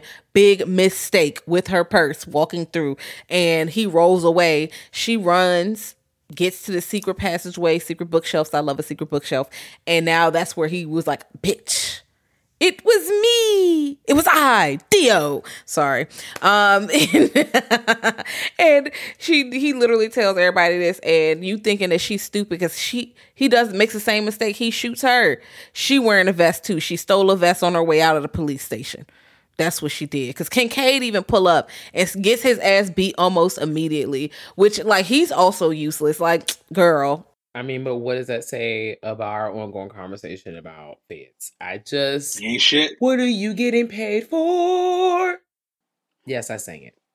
Yeah, I, Well, we're here. yeah. I'm just like, yeah. I mean, cops ain't shit, but hoes and tricks. I know. Y'all tired of me singing. That's fine. Well, ev- everyone's dead. Not everyone's dead. Roman ass is dead. She she shoots him. She whoops his ass. And now again, we just have Sidney Kincaid is not dead. We got Dewey who proposes to Gale, and of course she says yes. And they're watching movies, and they're in her uh, secluded house or whatever, watching movies. And. Touching her door open, touching butts. Her door open, and she just leaves it open. Girl, still shut the fucking door. Like the, you're, huh? The And that's wind how we got movie door four. open. yeah, Well- and that's why we get movie four because he was feeling too free. So, And oh, mm-hmm. go ahead, go ahead, go ahead. no, no, no, go ahead, Ernest, because I'm gonna just rant about how we get to movie four. You know, I love talking. So, there, you know, as we all know, in most screen movies, there are at least two killers. There's like, there's a rumor that for the third movie that there was a second killer, but it got cut for time, and that some of this stuff is still in the movie, so you can still like kind of figure out who the second killer was supposed to be. Supposedly, it was supposed to be the uh, the actress that plays Sidney in in the Stab Three movie, which Yeah, I peeped that. which kind of like if you like it's even that one scene where Sidney kind of walks in on her in the bathroom and she like drops the ghost face mask. If you notice, she also got the boots on at the time too. So it's just like Mm-hmm. like bitch, what you up to? She was supposed to be uh Roman's girlfriend. Yeah, it, it it's a lot, and it was. I'm like looking through like the production materials for it. It was like they have like this thing for the DVD, and it's like a special special edition stuff, and they're like rest in peace to all our uh fallen cast members, and they have all the people who died in that movie, and her picture is mysteriously not in there. she survived. She gonna come back, y'all. She gonna come back. If, oh, oh, if she's gonna come back in movie six, I saw somebody make a joke about that. Like, because you know, in movie six, were as of right now, um, Miss Campbell, they they not they not running them pockets. She's not coming back. So somebody had made a joke like, "Oh, she's gonna replace her," and I'm like, "I'm in hell, please." No, but also it's just like at this point, unless you're gonna start clean and it be one of those remake or one of those sequels that have no one. You know how you you know all the franchises do it. We don't have any original returning people.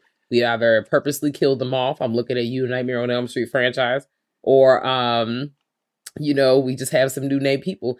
That's what's going on. So I mean, they already supposedly, from what I've been seeing for six, they already bringing some people back from uh, from other movies who are not the original trio. why? They're like, why not? I'm yelling. They're like, why not? I mean, God, just I can't wait till we talk about the fifth movie. That should have just been called Scream Five instead of what I'm gonna tell y'all later. What I've decided to call it. Um, but we have Scream Four. 2011 film. For some reason, when you look on some internet websites, it says 2013, and I was very confused by that. Um, but it's definitely 2011, um, right around the rapture. So here we are if you're trying to get into Scream 4, um, if you're trying to get into Scream 4, like we talked about, it's on Tubi for free if you don't have a Paramount Plus account right now. The latest Scream is available on Paramount Plus. At one point, all the movies were on Paramount Plus, but that's come and gone um, because they was really trying to boost it up so all y'all can see it at the same time. Um, but the newest ones is on there. So this movie is really in line with the rest of them at almost two hours long, an hour and 51 minutes. Um, the rating is around the six zone. And I think this movie is at least a seven, um, 7.5, but it's a Me too. 6.2 out of 10. Okay, on IMDb and a 61% on Rotten Tomato. Longest Um, and I think this, in my mind, yes. as long as it's higher than three, that's all that counts. okay, well, it is definitely. It's higher than three. And what I like about now that we've moved out of a trilogy, at this point, the rules is we got new rules coming, baby. And you know you about to get some new shit thrown at you. And like Ernest said, we have two different like movie within a movie, like dream sequence situations, like a dream within a dream, um, kill situations because someone's dying in what was it? Stab six, stab seven. Yeah, Stab Six. It was it was Stab Six, they, the original first intro Stab 6 Mhm. and then it pans out to characters watching Stab Six, and you're like, oh, okay, this is the real intro. And then no, A- Anna Anna Paquin gets stabbed by um Kirsten Kirsten, the one that did Veronica What's? Mars. Kristen Bell. Kristen Bell gets stabbed by her. And it's like, I wish you would stop talking during the movie. And then it's like stab seven. You're like, bitch, what the fuck is going on? And then you pull back to have other characters talking about that movie. And then that's the real opening. And it was just like, I don't know how far we're Yeah. gonna go out of this. This is this is this is bacon manure. Inception. forever. Still haven't seen that movie. But one of the girls that date, um, what's the girl? One of the girls that was died in the first joint, the first dream sequence, she was in Degrassi. oh, that's good for her. Yeah. you know I Also- love finding Degrassi characters. There was She a know very Drake. great scene. Whatever it takes. Yeah. Here, not again, not again. Damn it, Ernest. Ah, the dog nigga through. She might know Drake. She You came at the end right. left. Okay, he was the basketball coach. She was when she started. She was the basketball coach. He was the basketball coach. Okay, that's all I gotta say. Um, well, either way, they were on the phone with uh, like they, you know what a, the caller does the thing where they call. He was like, "It's for you, bitch. You got this motherfucker stuck on here. You gonna pass the phone over? Well, you got the soccer killer. You are a terrible friend." Oh yeah, I would say that was that was foul. I'm going to let you know that one thing that I'm really excited that happened in movie five that has not happened before, except for the Scream, the uh, scary movie franchise, is everyone thinking, why the fuck won't somebody hang up the phone? And in Scream five, I'm crying because he was like, I just, I'm hanging up. He's like, no, don't hang up the phone. Yeah, that that shit was that shit was so funny. And then what happens directly after that's also funny. yeah. And I'm cracking up because I'm like, I've been waiting all my life for somebody to be like, no, don't hang up the phone, bitch. On some fucking Chucky shit. You know, Charles will yell at your ass on that telephone because you got him fucked up. I'm so happy it happened. I wish it happened in this one, but it did not. But we got a couple other good things. You know, we got all the young people and they studying the movie and they having stabathons in the barns because, you know, you got Macaulay Culkin brother here in the movie. You know, he got a role. You know, he got Rory, he out here. Um, you got what's my girl? me, me, me. We got Hayden Panettiere. She playing Kirby. I keep hearing they trying to bring Kirby back, and I'm like, girl, Hayden Panettiere's All right. fine ass. Yes, they have her in this movie. I love Kirby. Kirby's probably one of my favorite characters in this movie. I love Kirby. Kirby's great. And yes, Kirby does survive this movie. Um, there's a there's a few cameos of her in in five. Uh, it's like some YouTube comments and stuff like that. You see if you look, you pause and look on the side screen or whatever when um, Richie is watching YouTube. But yeah, she's she's she's alive.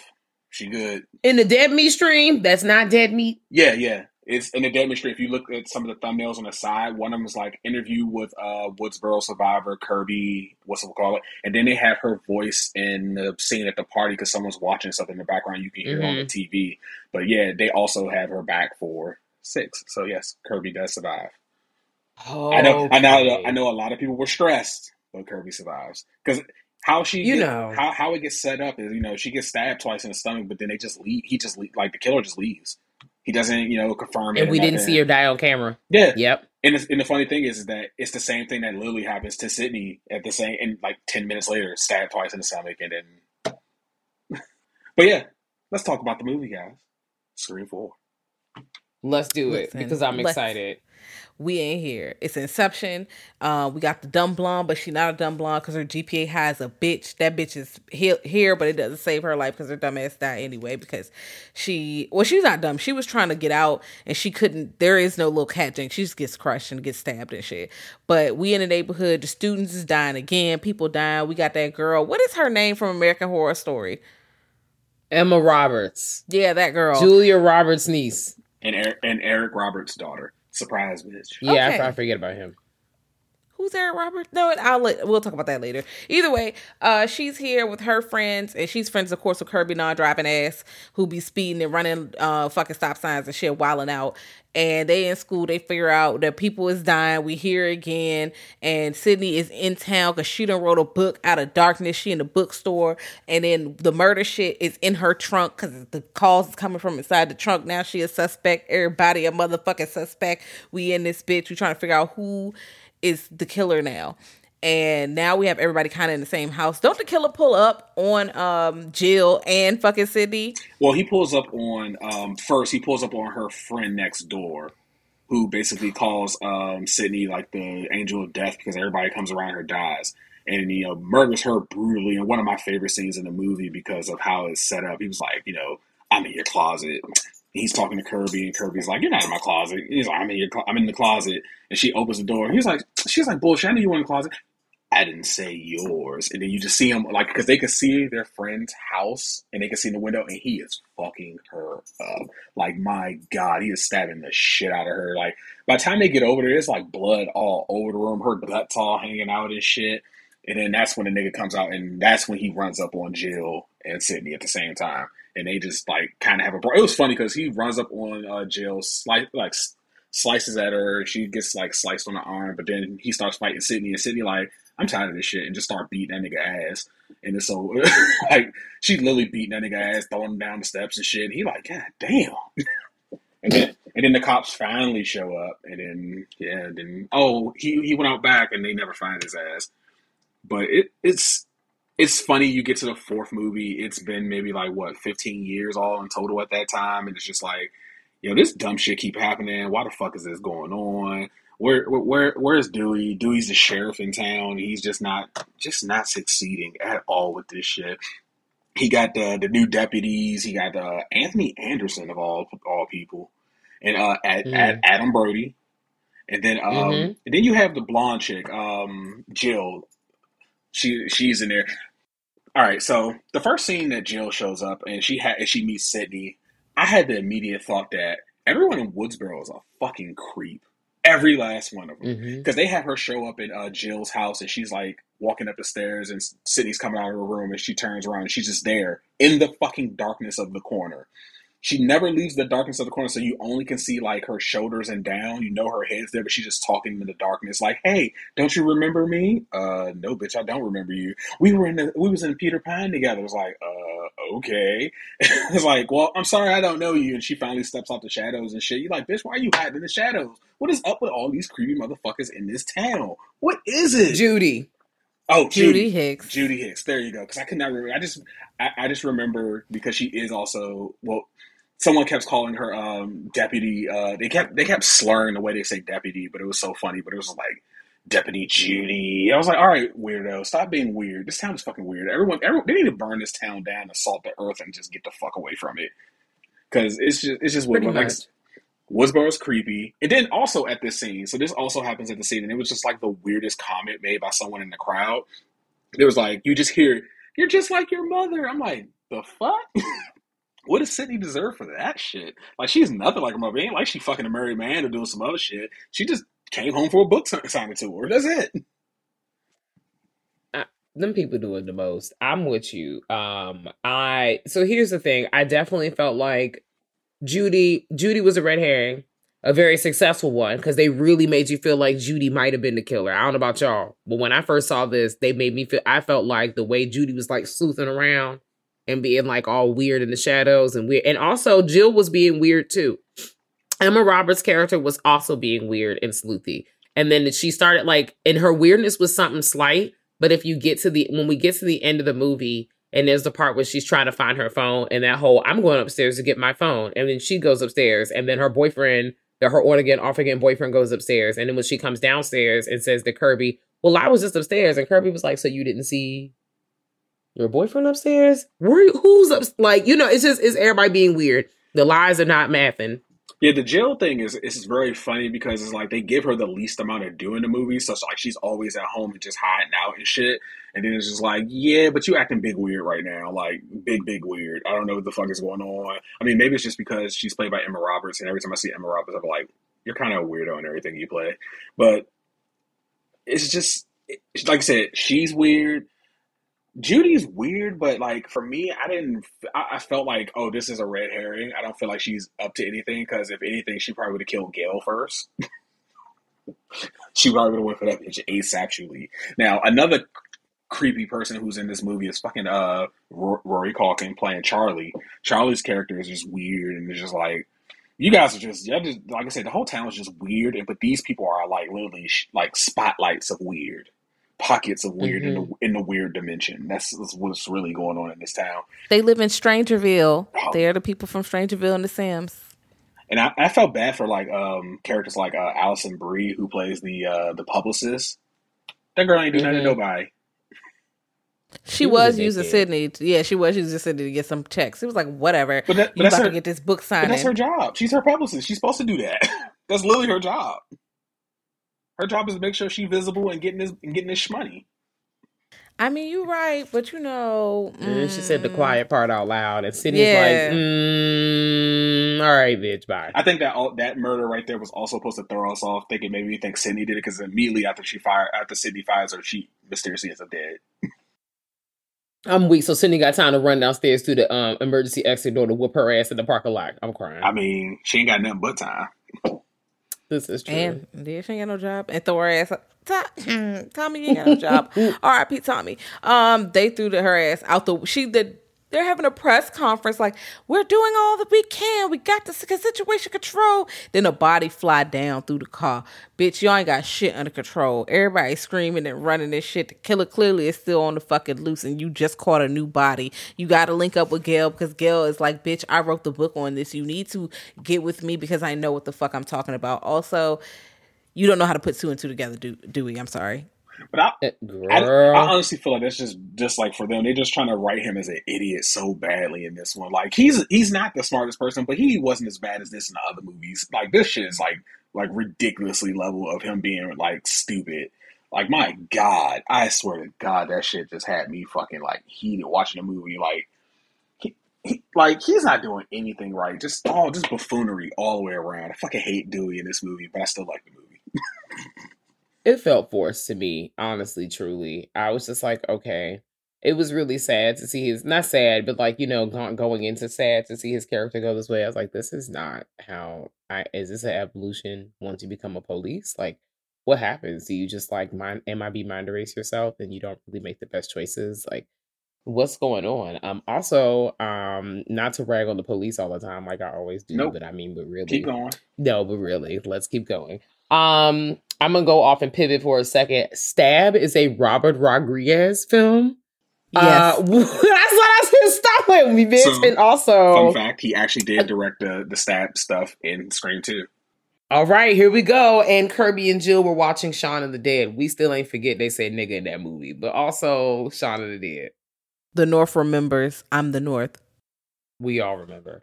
Um, but that was fun because I did not realize, you know, I usually do my Googles, but I did not. And it was like stab, Robert Rodriguez film. And I was like, ooh. Also, the stabathon looked fun until people started dying. But the stabathon, stab, stabathon looked fun. It was great until Gale got stabbed. Yeah, I know it smelled crazy in there. Oh, it definitely did. It was in a barn, baby. It was smelling like dookie, breath, alcohol, and sweat, onions, bologna, water. Gosh. Oh my gosh. Onions, water, water, bologna. Well, either way, they get through this. They having all these little watch 'em thons, movie thons. All this shit happens, and we get to the point where um the, the uh, blah, blah, blah. we get to the point where people are showing up at the house and they're like, "Oh, Jill, you text me to come here," and Jill's like, "I don't even know my phone now. What are you talking about? What?" So we got Jill, Kirby, uh, that little movie geek dude, Charlie. I guess that's his name. He, he was trying to pull up on Kirby. Kirby trying to pull up on him. He betrayed her. He ain't shit. He gets what he deserves. The boyfriend who is up here Uh, Trevor. and sitting. Yes, Ugh, I, for, I forgot the other dude, think- the other dude's name, the one that's with uh, Charlie. That you know they're doing their little film school shit together. Yeah, he dies anyway. He does he die? Yeah, oh yeah, oh yeah, like he gets gutted. Yeah, I feel like he opened the door or some shit and get murdered. Um, Yeah, but- pretty much. He's outside and that happens. Like he's trying to go Mhm. inside and for and like my camera's turned around. He's checking his live stream, turns the camera around, and you see Ghostface right there. And Ghostface literally like leaps and guts him like a goddamn uh like he in Devil May Cry. I was like, God damn. Woo. Well, his ass is dead. Okay, he dead. Um, and you left with the last bit of characters, which is pretty much Jill, Sidney, Gale. Uh, Kirby gets murdered by fucking Charlie after she plays the OG game and names all these fucking movies because she's like, bitch, I know what the fuck I'm talking about, and she's like the movie person who knows everything, and she loses, uh, unfortunately, and she saves him like I saved you, and no, he is a piece of shit. You just noticed me, bitch. You just she fuck. After all these years, you're just now noticing me now. It's too late, and he stabs her a second time. Bruh, all right. You could have had a bad bitch, and instead you stabbed her. You're an idiot. Uh, either way, we get to the point where he a killer and Jill is a killer, but Jill wants to be a star. She's like, it's the motherfucking internet era, nigga.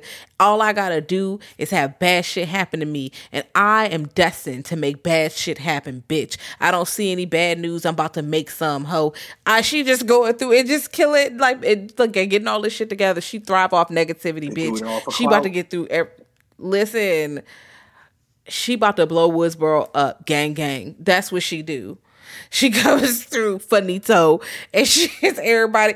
Everybody gets stabbed up, and she the the scene where you know a lot of people when you watch like true crime or stuff where people like stab themselves and they try to play it off. No, she stabs herself, run into the mirror, throw herself through the motherfucking table. This bitch like rips her hair out with the dude hand. Like she was not playing. She made it seem like no, like a feel like a blood vessel in her eye got popped and everything because her eye all red when she look at this shit and she talking about, yep, we're gonna write a book together. All this she in the hospital and they like, oh, Cindy about to pull through, mama. She's like, oh, her face when that shit happened was so good. That shit, I have a specific. I was like, Jill's face when she heard Sidney still alive. Like she was like, bitch. she couldn't believe that shit. She was so fucking astounded. Just, just, oh man. I mean, I think this movie just holds together so well, and like when Jill like realizes that and basically drops the bomb on Dewey, like says that dumb shit to Dewey, and Dewey doesn't even catches it. Again, Dewey's just too stupid to fucking live. And he goes to talk to Gale, and Gale's like, "How does she know that?" And then he's like, "Oh fuck!" And he got to chase her. Like this idiot is running to save Sidney and is screaming Sidney's name, which gives Jill enough time to hide in the motherfucking closet, and he gets exactly what he deserves. She beats that nigga down with a fucking bedpan. Beats him half to death with a bedpan. I swear that shit was like, wow, you are literally, no pun intended, the shittiest cop here. Entertainment. Piss poor. Man, that, that pun Yep. that pun was intended. Doo-doots. We're here. We're Bruh. definitely here. Listen, and all this, all the chaos ensues. Another fucking showdown. Here we are in one hospital room. Dewey down for the count. Sidney and Jill are squaring the fuck up across this room, and Gale come in to the rescue to help her ass. But at this point, you know, Jill is still thinking she about to come out on top. Like, you got any last words, bitch? And she say, "Yeah." Clear, boom, shock that bitch, That is just- which was great. Clear that bitch. She's like, she's like, can I say one last thing? She's like, what? Please? She's like, no. Clear, clear. Sidney's behind her, had turned on the paddles and pushed that shit to her temples. That shit was so cold. I was like, that that's that's how you clear, bitch. That is exactly how. Cha cha kadoom. Love that. Yes. Benito. Scream 4 I also would like to point out that this movie that the killers were very much angrier than in any of the movies. If you notice how they're killing Mhm. people, they're just like really super brutal, and it makes sense. They're a new generation trying to outdo the last one and trying to make sure these kills are really, really like top notch. Top notch. That's how I was like, oh, okay, this is very meta of them. Yes. Until we get to Oh, Scream, Scream 5, and me going, oh shit, for most of the movie. yeah, Because the camera's not cutting away in these kills at all. nah. That that first joint, uh, the opening was like, my God, my dude. I was like, oh, oh shit. My nigga, I saw a bone. I said, and he stomped her. I don't know who it was, but they stomped her motherfucking leg. That bone popped out. I said, "Oh my god! Oh please!" that one, it was it was it was her. Mm. A Town Stomp. Okay. Love that. because Um, me and you, Jazz, me and you have already talked about it. I am very upset by one of the deaths in here, and I still find it fucking unplausible. But we're we're here. We're going to continue rolling through it. We're moving on. Um, so yeah, Scream 4. It's on the internet. Another decade goes by. We're in the panty. You know, the movie's supposed to come out exactly like 10 years later, I guess, my guy. I don't know, but it got shelved because we was in the house and you know, we still kind of in the house. You know, some of us forced to go outside because the way capitalism be gotten us, you know, wrapped around its dick is crazy. Um, but we here now. Scream, um, not Scream 5, just Scream. They ain't even make the S into a 5, but I would like to call it because I already said spoiler alert and big spoiler alert because this is a new movie, y'all. It just came out. So if you do not want to see this, this is your time to press pause. This movie to me is called Scream The Descendants of Billy Loomis. Wait a minute. You All can't- right, you but can't put that in the title. God damn it. Yes, you can. why not? Say who? Once the movie ends, this is the new title card. Scream, The Descendants of Billy Loomis. But I was like, because I figured out what was going on. Because in my mind, I was like, all right, everybody's dead. For the most part, everybody's dead, or they like, girl, I'm trying to go on and live my life again. Well, this movie, How can we shake this shit up where we're not do we're trying to outdo what's going on? So as we get past this opening scene, and my girl is literally going through the things, and the killer is like, Yeah, girl, you're giving us our remix our favorite open.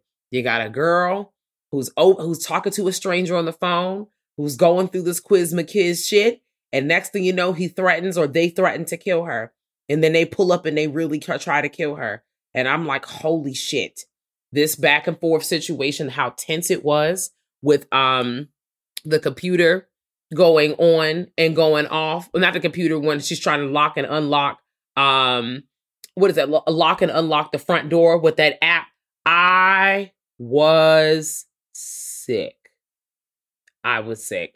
Um we get into that situation where, you know, the killer's back on the phone after she thinks she got rid of the killer and they're like, "Next question do you think I got in the house um before or after the thing locked? And I'm like, oh, it's sad. So yeah, I mean, I just want to say that I'm actually shocked that this movie has probably the most amount of survivors than any of the Scream movies. Usually it's, you know, Sid, Gale, Dewey, and then one extra person. This movie actually has six people surviving. I won't say which six, but six people actually do survive this whole movie. And that's crazy to me. Yeah. Yeah, it's not the usual suspects, which sets it up for six going in where people, you know, we said City not gonna be involved. So it's like, okay, we're removing some pe- players off the chessboard so we can start with some new players and it could be for maybe a new generation, I guess. You know, some new shouties. Not Gale. Okay. Well, maybe just Gale because Dewey is, you know, we'll go through the movie. We've already said spoiler alert. Dewey doesn't make it, baby. No, and like we talk keep talking about, it's so uncharacteristic what happens for him. Like at this point, we find out, you know, our main character, Sam, Sam Carpenter, which already feels like it's like a nod to John Carpenter. It gets confirmed for me later, yes. And at first, you know, the character that we immediately get introduced to, Wes.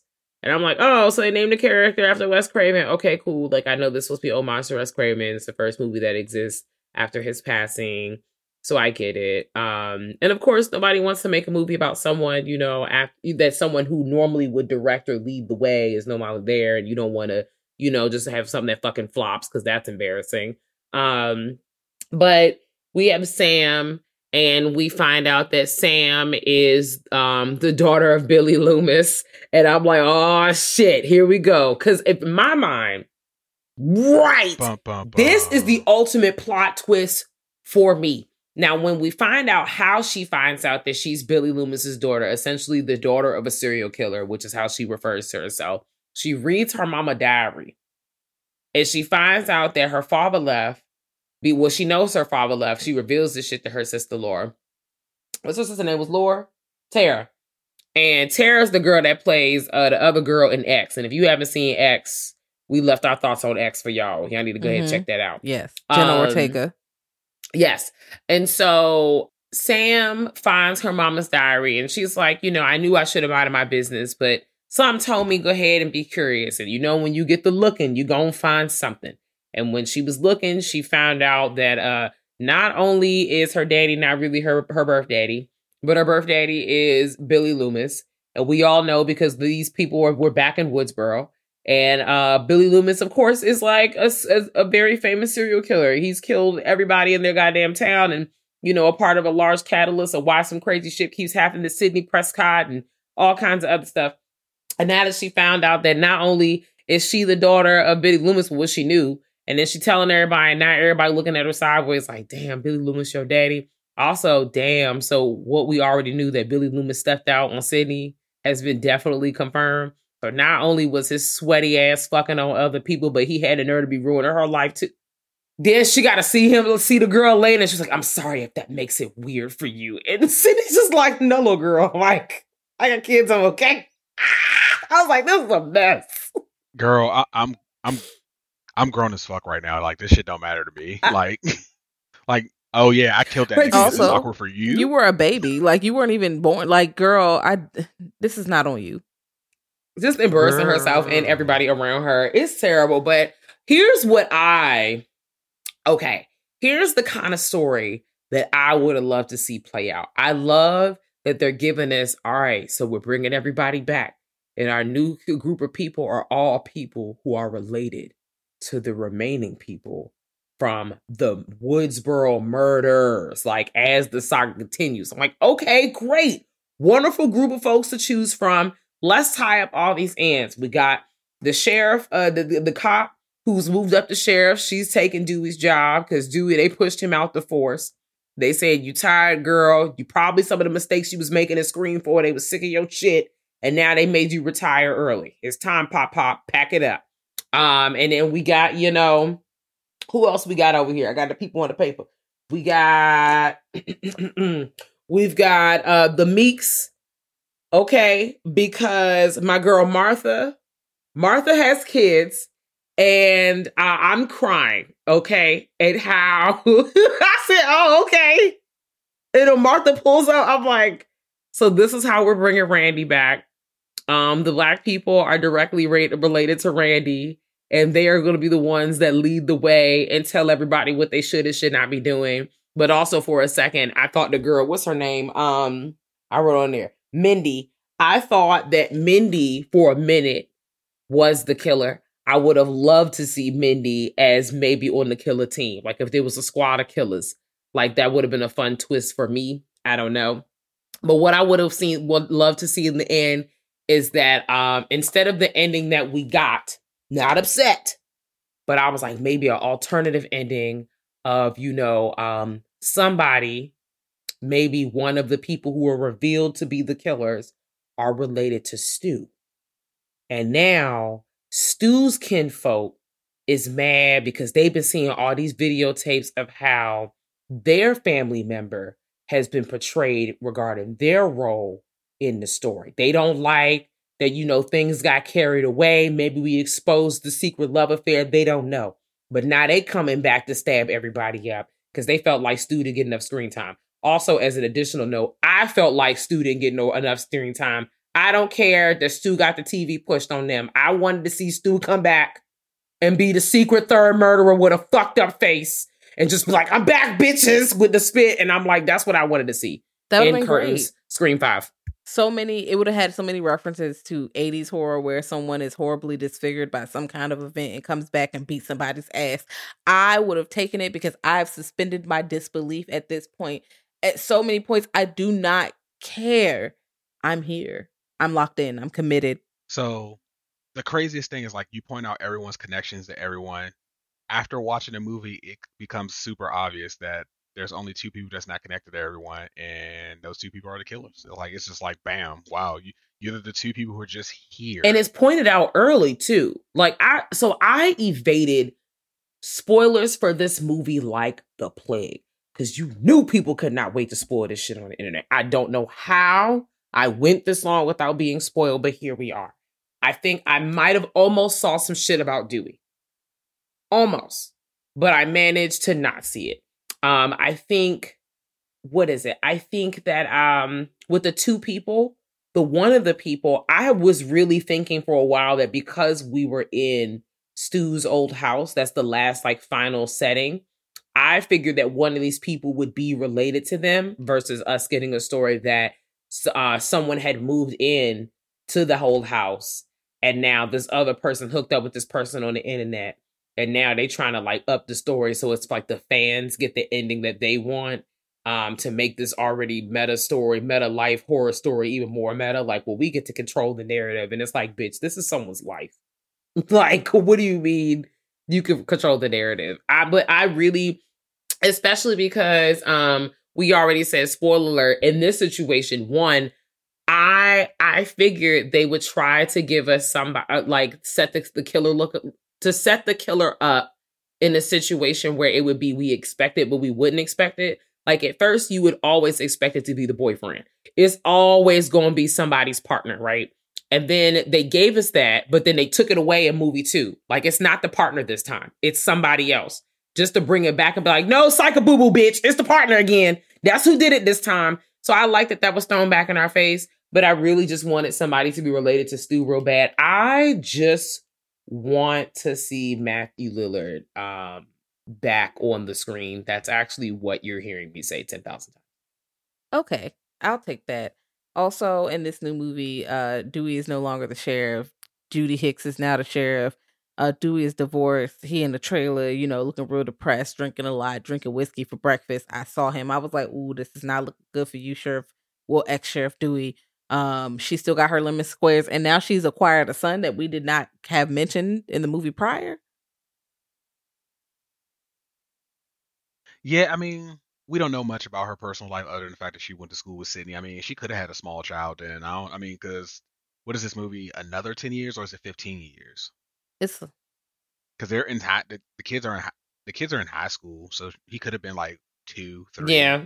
I mean, for us, it's been 10 years, but for them, it, we can say it's been about 10, 15. It's been a while. Enough for Sidney to go. Because it's Mm, it's go been ahead. long. I- would say yeah, it's been long enough Yeah. for everyone to get families and get divorced and be be gone. Yeah, sometime is definitely. because like because old man Dewey is old man Deweying and it's very heartbreaking. Like that shit hurts my heart to the fullest to see him so sad and dusty looking. Mm. But it's it's like yeah, but like you said, where does Wes come from? Like is does does she have a secret? Okay, listen. Because that's what I was always thinking. She was she was definitely pushing up on my man in the fourth movie with them lemon squares. Like, hey baby, I got them lemon squares. He's like, oh, you know, I can't I can't have those. He's like, hey, eating them lemon squares ain't cheating on your wife, but it's cheating on my dad. I mean, at this point, though, I even if they try, I would love for that to be the story. But now at this point, because Dewey died that dumbass death, but I will say the Hicks family death was kind of sad for me. Um, Yeah, I'm not gonna lie. Just seeing like officer, oh, Sheriff Judy Hicks go out like that, Mhm. like in broad daylight, in front of her house. Like, god damn. Like, she's like, oh my god, try to run in the house and, yo, I don't know which one of them killed her, but they both was just like real cruddy because then they turned around and went right in the house and killed him too. It was like, damn, the whole just just wiped out the whole family. yep. And it made it sad. Just- It was just- super just sad why? because they made it seem like Such needless violence. Exactly. They made it seem like he he was going to go outside and make it outside and eventually see his mom, which would have been heartbreaking within itself. And then they really they really dug into it. Like he was setting the table, laying out all the ramen pieces, all the everything, and I was like, like I was getting a little emotional. I was like, damn. You can't hear your mom getting fucked up outside, bro. Like I know it kind of happened while you were in the shower, but I be in the shower sometimes. I've heard someone screaming in my apartment complex while in the shower. You don't hear that? I don't know. he ain't here for the movies. I mean, I feel like he heard something where he was like looking around and was suspicious, but never found anything. And then when he opened the door, nothing happened. Then he turned around, shut the door, stab in the neck. I feel like the neck set it looked decent, but I feel like part of it was CGI. I don't know because it felt like it came. The knife came out of the neck. It looked a little, but you know, it didn't look bad. I was not like, ooh, look at that. I was like, all right, that's fine. I'll take it. Mm. He's dead. He's not. He's not living. He he got cut in the neck meats. Um, he dead. His mama dead. He we just met him ten minutes ago. He is no longer. Y'all introduced him for him to be a fucking meat sack. And honestly, Yeah. I had him on Um, my. There, if you Go ahead, Ernest. no, you you you were going ahead. No, you're okay. sorry. I was about to say I had him on my uh my sus- potential suspect list. To be honest, honestly, I didn't have Wes on there. Hmm. Um, the thing I noticed about the two killers was that if you notice that one of them is very stab happy and one of them is not. one of them just is, he stabs once and just like, yep, you're dead. I'm gonna watch you die. And then the other one's just like, I'm going ham and just poking holes in everyone. And it kind of goes with like once you find out who the killers are, is that she crazy, yo. I don't know what the fuck is going on with her. She is fucking insane. Oh yeah, oh yeah. When especially assume Okay, I'm to assume that it was the them presenting person who took out um what's my dog's name? Yeah, because she said Yeah. that it was an honor. Yeah. And at first, that's what made me, yeah, okay. Because Yeah, at first, it, I know it was supposed to be like, ooh, a red herring, because it made me feel like it was, um, what's her name, Mindy, because Mindy was very, like, very obsessed with the movies, very obsessed with everything. So the, when it was like, it was an honor, I was like, okay, it can't be Randy's kinfolk because I know they're not going out like this. Like that's not what's going on. But um, but then I knew it had to be somebody else, especially when you see like the boyfriend and he's into like studying the horror movies to get ready. Talking about some of the movies on Netflix. I was like, you need to get out my face. Now, the part that's hilarious if you're paying attention is that like he's watching the movies as the movie goes along, but he keeps dropping knowledge of the tropes. You don't get all the tropes from just watching a movie or a series of movies. You get that from knowing shit. So he started dropping like super like, nah, this this nigga up to something. this nigga up to something. He I, I see you, little nigga. I see you. But like I said, it would have made more sense if he was the one that killed Dewey compared to her. Because like I said, even if you just discount the fact that they have a stunt double playing as the as Ghostface at that point, it's like their body heights don't match up. But still, like the director said, if if, you paying attention to body heights, the movie's not working for you anyway. But it's just like, dog, she she's like what, maybe 120 pounds. I don't see her killing that guard. Well, she killed the guard probably more likely from behind, but killing Dewey, stabbing him in the front and back, and then lifting him up. That was the part that blew me. It was like she lifts this nigga up and like slices him. I was just like, nah, I don't see her doing that. Like if he, have just like stabbed him a couple times, sure. But the lift him up was the part that just threw me off, and I was just like, yeah, I call bullshit on this. Like I know he's gonna die, but like that that part right there just like screamed like it was the nigga and not her. But the nigga obviously was in the elevator going downstairs. Well, you know, in her mind, uh, she does not care because she could do anything through Christ, and she stabbed him up, and she also let Gale know later on, like he died like a pussy, girl. You got the wrong one. She's not the one ordered to, because that's how your ass get flamed the fuck up, literally. Yeah, that's why your ass And, got and. I don't even know that how the hell she was like. She gave us a once again a Charles Lee Ray return, fresh out the motherfucking fireplace, bitch. Just like, oh, I'm back. But although it wasn't a Still fireplace, it was the stove. smoking. Her, she's It still was the stove. smoking. Yeah, that was crazy. And then she got her ass she got her ass dropped by the by the little girl talk or something. I still I Babadook is was a good ma'am. That whole still- monologue in the beginning and the end blew me. Okay. I mean, she liked Babadook. I mean, not everybody likes. I don't but, think you know, Kat she likes it that it. much either. That's all that We're matters. here. She liked it. I'm walking an with you, on that, but I'm y'all. I'm just like when she was like, you know, I don't really know slashers. Like, I don't really know this series. I know the Babadook, maybe Midsommar, and I was just like, so we're going there. And if we're gonna go on this route, can we also talk about what the fuck is going on with Ari Aster? Because I have questions every week. Strange thing about the Johnsons, Munchausen. Well, oh gosh. Well, you know that th- I left that man. I left that man behind a long time ago. elevated horror. Um, it would that I feel like that conversation was a little on the nose. I'm tired of talking about elevated horror, baby. I feel like if it would have came out in 2020 or 2021 earlier, it would have been, I guess, a little less. Mm, but it coming out in 2022 and y'all saying elevated horror out loud, I'm annoyed. It annoys me to the core.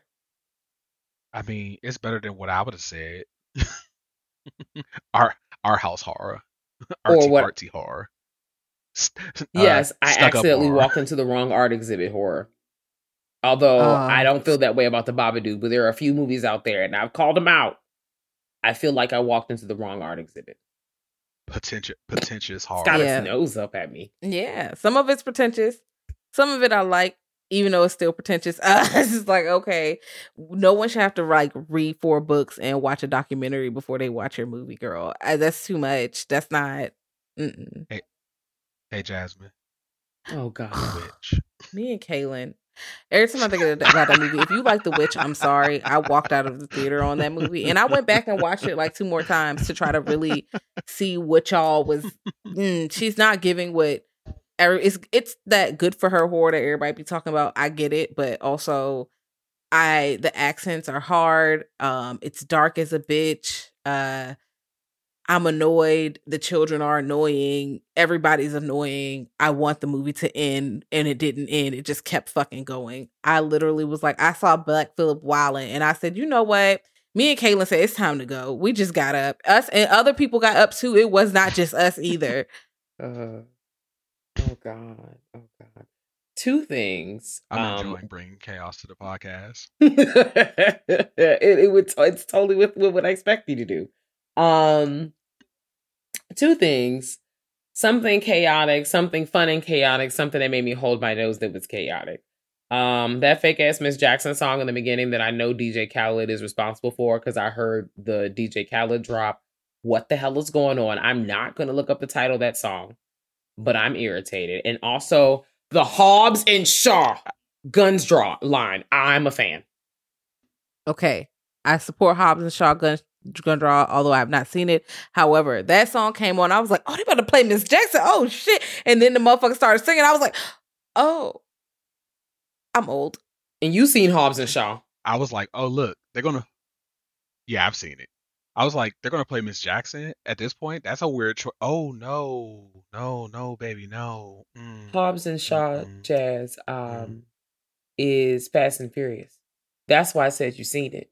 But don't they show up later? Like I've only seen up to a certain amount of Hobbs. I'm I mean, not. Fast I'm just Furious. saying in general because I ain't see that whole series. So in my mind, the next line was ejectocito. Cause after she said Hobbs, after you said Hobbs and Shaw, it was going to be Tyrese coming out saying ejectocito. Cause Well, Hobbs Hobbs shows up in I believe five, and then Shaw shows up in six, and then they st- they sparingly they appear basically in every which one. and Yeah, then- have not seen- ejecto, Which the spin-off movie is not bad. Cause Tyrese. I feel like this is the point where we should put the actual audio sound. Tyrese! I think that would be appropriate, honestly. Um, I've only seen Fast and Furious one, two, and Tokyo Drift. That's it. I've also, same. anything I thought that. Hobbs and Shaw was just them talking about that. I didn't know it was no movie, and that's how you know I ain't seen it. Am So I just recently made Kaylin go watch all. We watched all of them, every No. last one, and she's like, "This is a ridiculous series." She's she's treating it just like you treat Resident Evil. So she's uh, having a great time because I'm having a great time in Resident Evil. Oh, yeah, she's having a great time. She's like, "This is this is ridiculous, but I love it," and I'm just like, "Yeah, it's ridiculous, and I love it too." I'm excited to watch there this it is. Resident Evil show on Netflix. Um, well. Okay. I am not. oh I my god, not. we know you. You be hating. You be hating on Resident Evil. because I love the games. The games are great. The movies and shows so far have just not been up to par. They yes, just who's gonna get my views? get it? Just everybody. Also, we were at Awesome Con. There was somebody walking around with a T virus. Um, amazing cosplay. They had like a co- It was like it was a co- it was a group of them. One person was holding the suitcase. You should have. You him. right. One person was holding the briefcase. The other niggas was the fans. I said, "Oh, they got that zombie virus. We gotta get out of here." Then I grabbed Jasmine. We hurried up and tried to scurry out, but bought more stuff. Yeah, I ended up with like four fucking um Funko Pops and several items that I have now because of Awesome Con. Uh, good times. Might be back next year. I like that. Uh, Tyrese, yeah. Sorry. Um. Okay. I'm gonna talk about what was like once again the highlight for me. Us finding out that Sam was Billy Loomis's daughter. I'm gonna keep bringing it back because not only is this a thing, you see that she's being haunted by real life slash CGI Billy Loomis throughout the movie, and I'm like, okay, is this supposed to be her battling with her inner serial killer? Like, what's going on? And then she ride in a car. You said yes. yeah, she's she's actually take yeah, she's actually um taking anti There we go. So she's in the car, and CGI Billy Loomis is in the rear view mirror, and it's like, you gotta show him what the fuck is up. You gotta let him know you ain't pussy. That's not what he's saying, but that is what he's saying. And she's like, okay, well, I don't know what I'm about That to is do. what he's saying. and then you know what? He's like, you not pussy, bitch. You got this. And next thing you know, she's like, I'm not pussy. And she's like stabbing the man in the chest. She's stabbing him up. And I wrote my notes. Does this mean that she's embraced her new serial killer? And if this is the fact, is this the case? Is she the new Ghostface? Is this where we go with the next movie? Also, where's Matthew Lillard? That's what I wrote in my notes at that exact point. I mean, you could tell in the movie she's enjoying stab. I mean, she stabbed a nigga at least Mhm. about forty five times, and I was like, God damn! But he deserved he deserved every bit of it. Um, she was embracing it, but I also don't think I don't think that if they do that for the next movie, I would be highly upset. But like Sam is supposed to be the new Sidney, and so it's like I don't want her to be like, oh, I'm a serial killer. I'm gonna put on the mask my damn self, unless she's going out there to kill other niggas who putting on the mask, trying to tarnish her daddy legacy. That's the I only thing I want for it. But other than that, I kind of wish this was the last one. I wish this was the last movie so I could pretend that everyone else had a happy life and they all just lived until their old age and died. But no, we're getting another one, so that means everyone's gonna be tormented again. Sorry, I'm expecting almost everyone to die. The next I'm one. just, it, but this is, I know we talked about four being the perfect cutoff because for those who are probably like, damn, you ain't telling us about five. We are telling y'all about five. Everyone dies, and we're tying up loose ends that you didn't even realize was a loose end because apparently all these fucking people have kids and cousins and kinfolk. And now we just got to kill everybody. We just got, we don't know who got the answers, but snip, snip, bitch, you got to go. Um, and that's what's happening. I really wish, like you said, that this was the end. It's perfect. We somehow have turned Billy Loomis into the anti-hero. I don't even know. Like now he's the we know he's a shithead, but also like he's inspiring his daughter to overcome being murdered by becoming a murderer and embracing her inner serial killer. And now she gonna have Billy Loomis hovering over her for the end of time, telling her she should murk niggas, but but trying to escape the kid. Just to stop it, five. Just stop it, y'all. Just cut it out. to to to to keep the story full circle with the Loomis family therapy child. I mean, which she obviously has gone to because she has Mhm. anti psychotics. But continue that girl. You might need a new Yeah. therapist. especially after this situation. Be- what?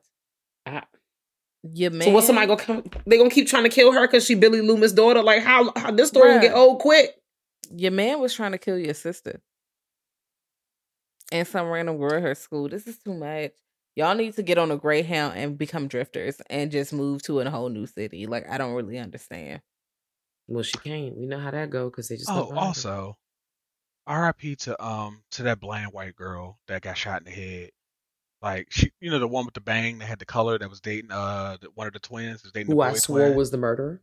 I, I said R.I.P. to her because we all did at one point, but it was just like if I felt so bad for her because it was like I'm not the killer. Of course you're not. Pow, I am. I was like, damn. just shot, just shot that bitch clear in the forehead. Uh. That first of all, that whole interaction with her and her boyfriend, like she decided she want to give um to finally have sex, and him going, well, uh, it's gonna be. An, I was screaming because he's like, no, uh, I don't think I'm gonna respectfully decline, and I thought it for two seconds it was gonna be like, hey, I just don't want this to be the first time because we're at a party, and that be it, not hey. I don't think we should do this because we at a party. Because you know, if we have sex at the party, we gonna die, right? I'm gonna stay right here in front of everybody. Uh, yeah, he was. That shit was hilarious. And I'm looking at her like he was like, "That's a, that's, a, Yes. that's an honest response, and that's fine, that's fair." And I'm just like, "Yo, I'm mad." She, I mean, I know why she got mad, but at the same time, it's like you right because your boyfriend could be the killer. You don't know that. Also, he is one of two black people. Okay, because I'm gonna say the quiet part out loud. You need to stay in this room with everybody else. We need to make sure you not by yourself. Offer his ass to get up and go where by himself, and he should have knew something was wrong because the girl was so adamant about not using "Find My Friends" and having them friend link up together. All of a sudden, for you to get a text message of her location, red flag, red flag, you sir. Shout out to them um, stabbing him in his leg though, so he couldn't Oh, actively yeah. run. But also, I would like to talk about a, a point in all of the movies that really does irritate the fuck out of me. It only works when they have both killers around, but he clearly hit them in the head with that candlestick, like straight across the face. Uh, excuse me, this is just a rubber mask. Last time I checked. when you have serial killer powers, it do not matter. None of this matters. But it'd be so it'd be so wild though, because they lose that as soon as they reveal themselves, them powers It's the right mask. away. It's the mask, baby. You take it off. It's old man Jenkins. You ain't got none of that strength no more. It's gone. You right though. They should at least had a whelp on their face with that candlestick whipped the pull shit out of them. But you know, here we are. Ta-da! Oh, my sec my second favorite part, um, when um what's her face is revealed as the killer, she goes outside, like Sidney and um Gale pull up and she's like, Oh my god, help me, he stabbed me. They was like, Nah, I won't believe that shit. She's like, fuck well fuck this and pull out the gun and shoots Gale right in the stomach. I was like, well, Gale just hopped out the car and her ass already got shot. I said, "Damn, bitch, you just pulled up. two paired with one. I also found that to be funny because they're like, "Is this real? Is this a trap?" It looks like a trap. Okay. What you mean it look like a trap, bitch? It does. Also, also, it's kind of fucked up. Sidney had to go back to the house. It's the house that she had to kill her boy, her boyfriend, and she lost her uh, virginity in that house, Trauma. Trauma. and found out that that's where her, and she found out that that's where they kidnapped her father and also killed her mother. At like, goddamn, they should have No, it just went up for sale. and probably Well- for a low price. And as we talk about in our American Psycho episode, where they kill everybody in there, and they was like, "We just gonna paint over this shit. We just gonna sell this shit anyway." like, girl, they got rent is due. The banks want their money. They're gonna rent the home. Capitalism. But yeah, we get to the point where it's the friend, it's the man, Richie bitch ass. They to kill everybody. Sis get flambe. We doing everything. Uh, Sam brings out her inner Billy. You know, Tara, you know, rises to the occasion, and you know they make it to the end. Uh, it's not that bad. I'm, I'm, I support this. I support this. I don't support Dewey dying the way he did, like we said. I'm still interested to see Scream 6 because I had a good time with Scream 5. All the callbacks, I felt like these were for me. This movie was made for Scream fans, and I am a Scream fan. If Scream only has one fan, I am that fan. Bitch, I'm here. Now you know you're not the only Scream fan. I know. I'm gonna say, yeah, this never gonna be just you. I'm gonna be here too. Like I did like five a lot. I like the brutal, like how brutal it was and how quick paced it was. Like it kept going, and then also it was just it just really like it it flowed really well. The kills were really good, and the story was pretty good as well. I mean, the Billy thing was cool because, like I said, they set it up with her taking those med- them pills at the beginning. You find out that they're antipsychotic ones, and it's just like yo, she really going through this shit. She's seeing this nigga, and he like telling her like, yo, this whoever this is is killing your friends and your family. You need to let loose, slit some throats in this bitch. Let's go. It's like, I mean, he ain't lying. the CG was kind of off looking though in certain parts. Like, I get y'all trying to make the nigga look younger because otherwise, if he looks older, it is weird. But at the same time, that nigga forehead between like his forehead and his nose just looks completely off. We should have just had his voice or something. Like maybe a quick flash, quick flash, illusions, illusions. Just we know it's him. We know who it is. What's also what's also crazy is she got him in her because this is her mind projecting of him. It has him in his clothes that he died in. That was for us. which is the clothes he wears. Yeah, I mean he wears those clothes throughout the whole movie anyway, minus the blood, a white t-shirt and some fucking jeans. I mean, he'll wear those. He'll wear This is wild. Like somebody talks about it in this movie briefly when they're having the conversation with the girl. Like she talking about um, what's her name, Randy's niece, and before she talks about you know getting high and making out with the girl on the couch, like her brother's like you know when he gets a little irritated with her, and he's like, okay, I I basically he banged with the movie too, but how many times we about to watch our uncle down TV, like. Like when they really when they Yeah, start talking about the trauma factor of it and like you know what? You're right. And she's like i mean it brings me comfort. Like i i get it. It's a horror movie. It's bringing you comfort. Next sentence. This is based off of the real murders. We talk about this shit with true crime all the time when people be taking true crime to the next level based on a true story. This is based off of the murders of your kinfolk and several people other kinfolk in this town. And in, In that that, house. house. In the same area that you lamping in right now. And most importantly, I ain't even talk about my dog.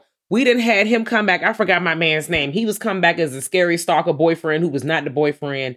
And he was just in the cleansing hour. What's my man's name, Jazz? He was just in the cleansing hour. And every time I see this motherfucker, he battling ghosts and shit, haunting the Connecticut. What's my man with the mustache? I'm about to pull his name. Girl, because I, I don't have that. That's in all right. Nope, face. I got him. He on the paper. Either or, I see him in But the I know movie. who you talk some shit about. about to be crazy. Yes, because he was drunk outside and trying to holler at Kyle them. like, Gallner. His name was. Vince Schneider. Yikes. Oh yeah, yeah, yeah, yeah. That boy, that boy that kind of looked like a discount. I'm uh, Bruh. Yes, that's exactly. he got. what He, like. yeah, he definitely. He de- definitely Slytherin. Every time, every every time I see him, I'm like, is that Tom? Why did Tom Felton dye his hair black? Oh no, no, Yeah, that's that boy. and he's about to die. Slytherin again. member number five. bruh, and he's about to die to the Scream theme song, one of the Scream songs in his car. Boom. Oh, um, the red, uh, the red, uh, red right hand. Yep. Yeah, that was wild. I heard the drink playing. I was like, "Oh, you dead, my nigga." It's just Scream 2021 slash 22. Well, I'm gonna call it Scream Five because I'm I can't keep calling it Scream just for me because I'm gonna think of the first one. So Scream Five is crazy. All of these movies are wild. If I tune into the next one, it's more so just to see a completed story and just see where it's gonna go.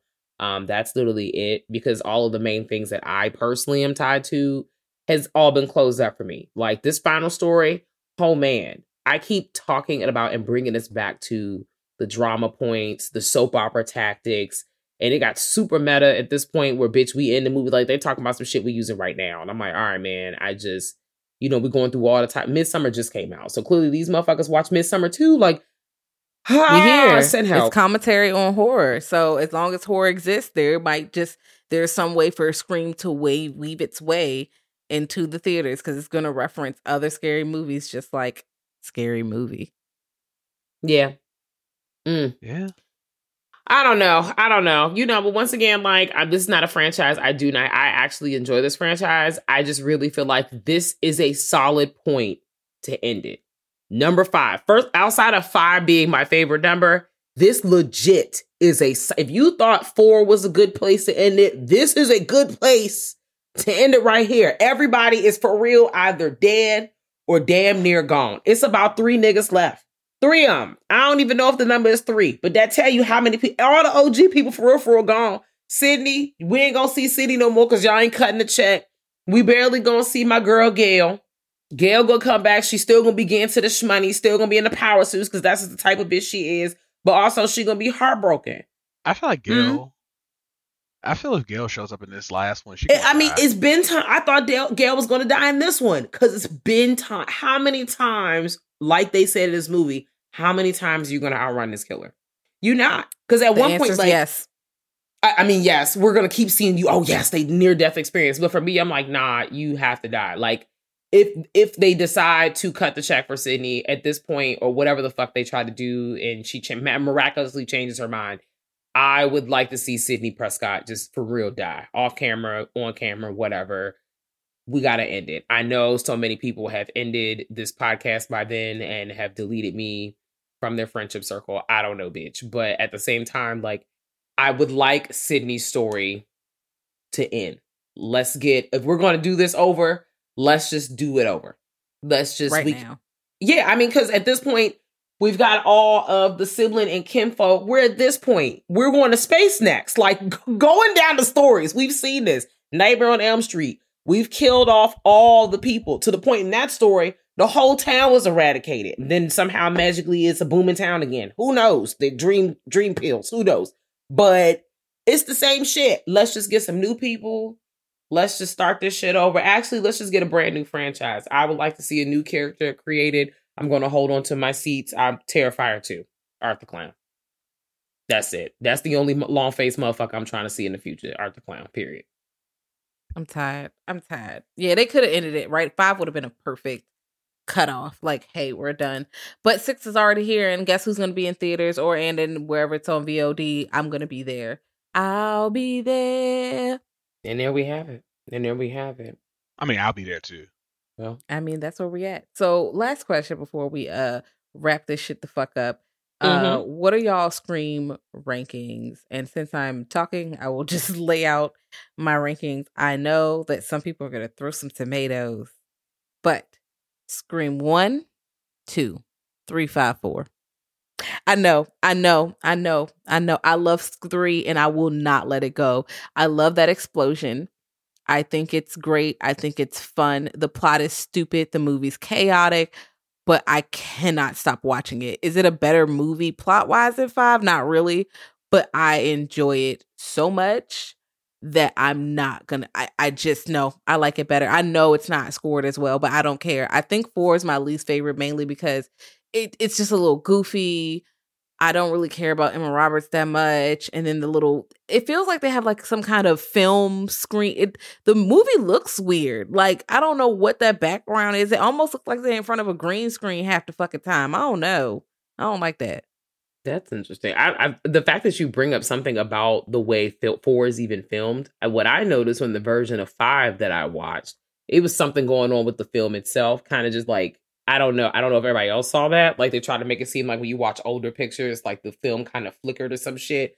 And it did it a couple Mhm. times, and I was like, "Like, is this my TV? Because my TV be lunching sometimes." So I was like, "Is it the TV? Is it time to get a new one, or what's going on?" No, it was the movie. Um, okay, for me, two, one. Um, I know, right? Everybody else like, what? Well, you know, my list be moving. Two and one are kind of like this, neck and neck. They shifting, but two be drifting to the front, and then we have three, four, but they're on the same line, and five is kind of drifting back and forth between the front and the back, like they cutting the line. Like maybe they want to be behind two and one, maybe they run it to the end. So you have a rotating list. Yeah, because I don't know how to make an actual list that sticks because it slides all the time. So that's where that's where I am today. But if I recall, my previous list was equally as chaotic. So I mean, hey, here we are. The point is, I like Scream One because it did what it came to do, but Scream Two is going to be the girl for me. Hmm. So for me, and I've been sitting up here listening to y'all and like really debating this. I'm gonna have to say, you guys are probably gonna shoot me for this, but one, five, two, four. Not going to shoot you because I knew three was going to be dead last. Oh, I knew three was gonna be last. I knew that was coming. but I can't believe you like five more than two. Oh my god. That's a surprise. Okay. I'll Yeah. take it. Was it the kills in the storyline? I like five a lot. I mean, I mean, I like the kills. The kills are great. I mean, two has great kills as well.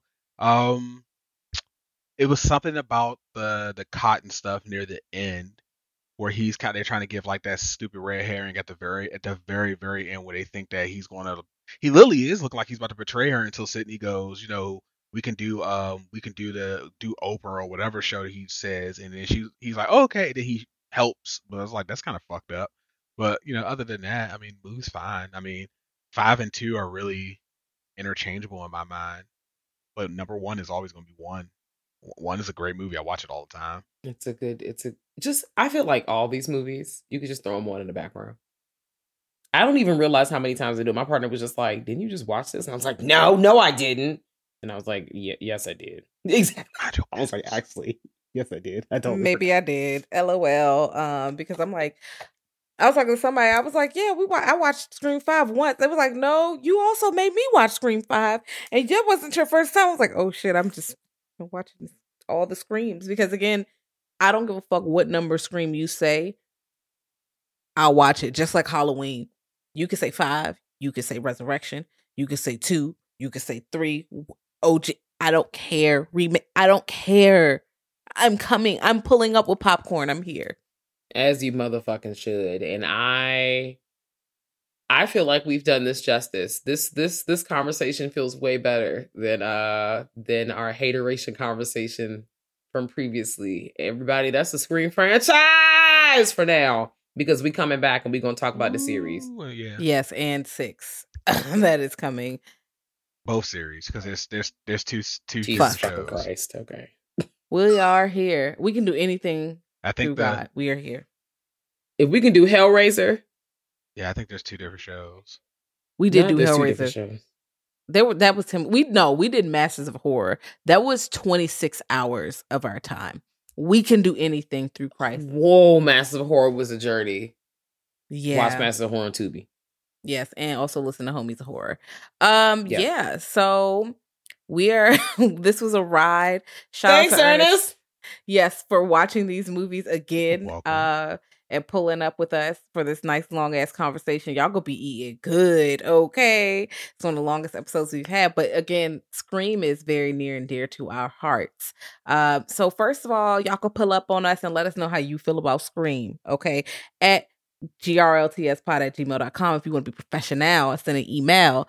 Or you can pull up on us at Girl That's Scary on Twitter and the gram. You can also pull up on us, you know, at www.girlthatscary.com. They got all the links and stuff up there, you know. Also, we got a Patreon, you know, for free. There's free stuff on the Patreon. It's free. And there's other stuff that's not free and all kinds of stuff. Just pull up on us. Patreon.com forward slash girl that's scary. We everywhere. We in this bitch. And you know, if you ain't got no coins you just don't want to do that, if you just want to hit five stars for five star chicks, you could do that on Spotify and on Apple, um, not Apple Music. It used to be like on Apple Music. Remember when that shit was all together? Uh, Yes. it's separate now. It's a podcast or it's a jank. Oh yeah. Yeah, rate us, rate us five stars, or you know, just listen to us wherever you listen to podcasts. Thanks for checking, you know, Scream out. This is a lot, and this is whew, an iconic franchise. Uh, you can follow Ernest at King Pajamas if you would like. Uh, pull up on all of us. You know, it's a good time. Thanks for joining us, guys, and until Pull up next on Ernest time. Twitch stream. Yes. Uh, no, oh, okay. do- don't do Ernest said never mind. Don't do it. All Don't, right. don't, don't You- pull you up. can't I'm gonna pull us. up on it and not y'all. I'm by them myself. Me leaving comments and smiley faces. You pull up on my gut. you like Okay, why you gotta gut us like a fish? That's you ain't got to do all that. I'm pulling up It's not- anyways. Resisting the violence. Shut up! Not resisting the violence. All Dear right, God. guys. Please. Until next time, y'all. Bye. Bye. Bye.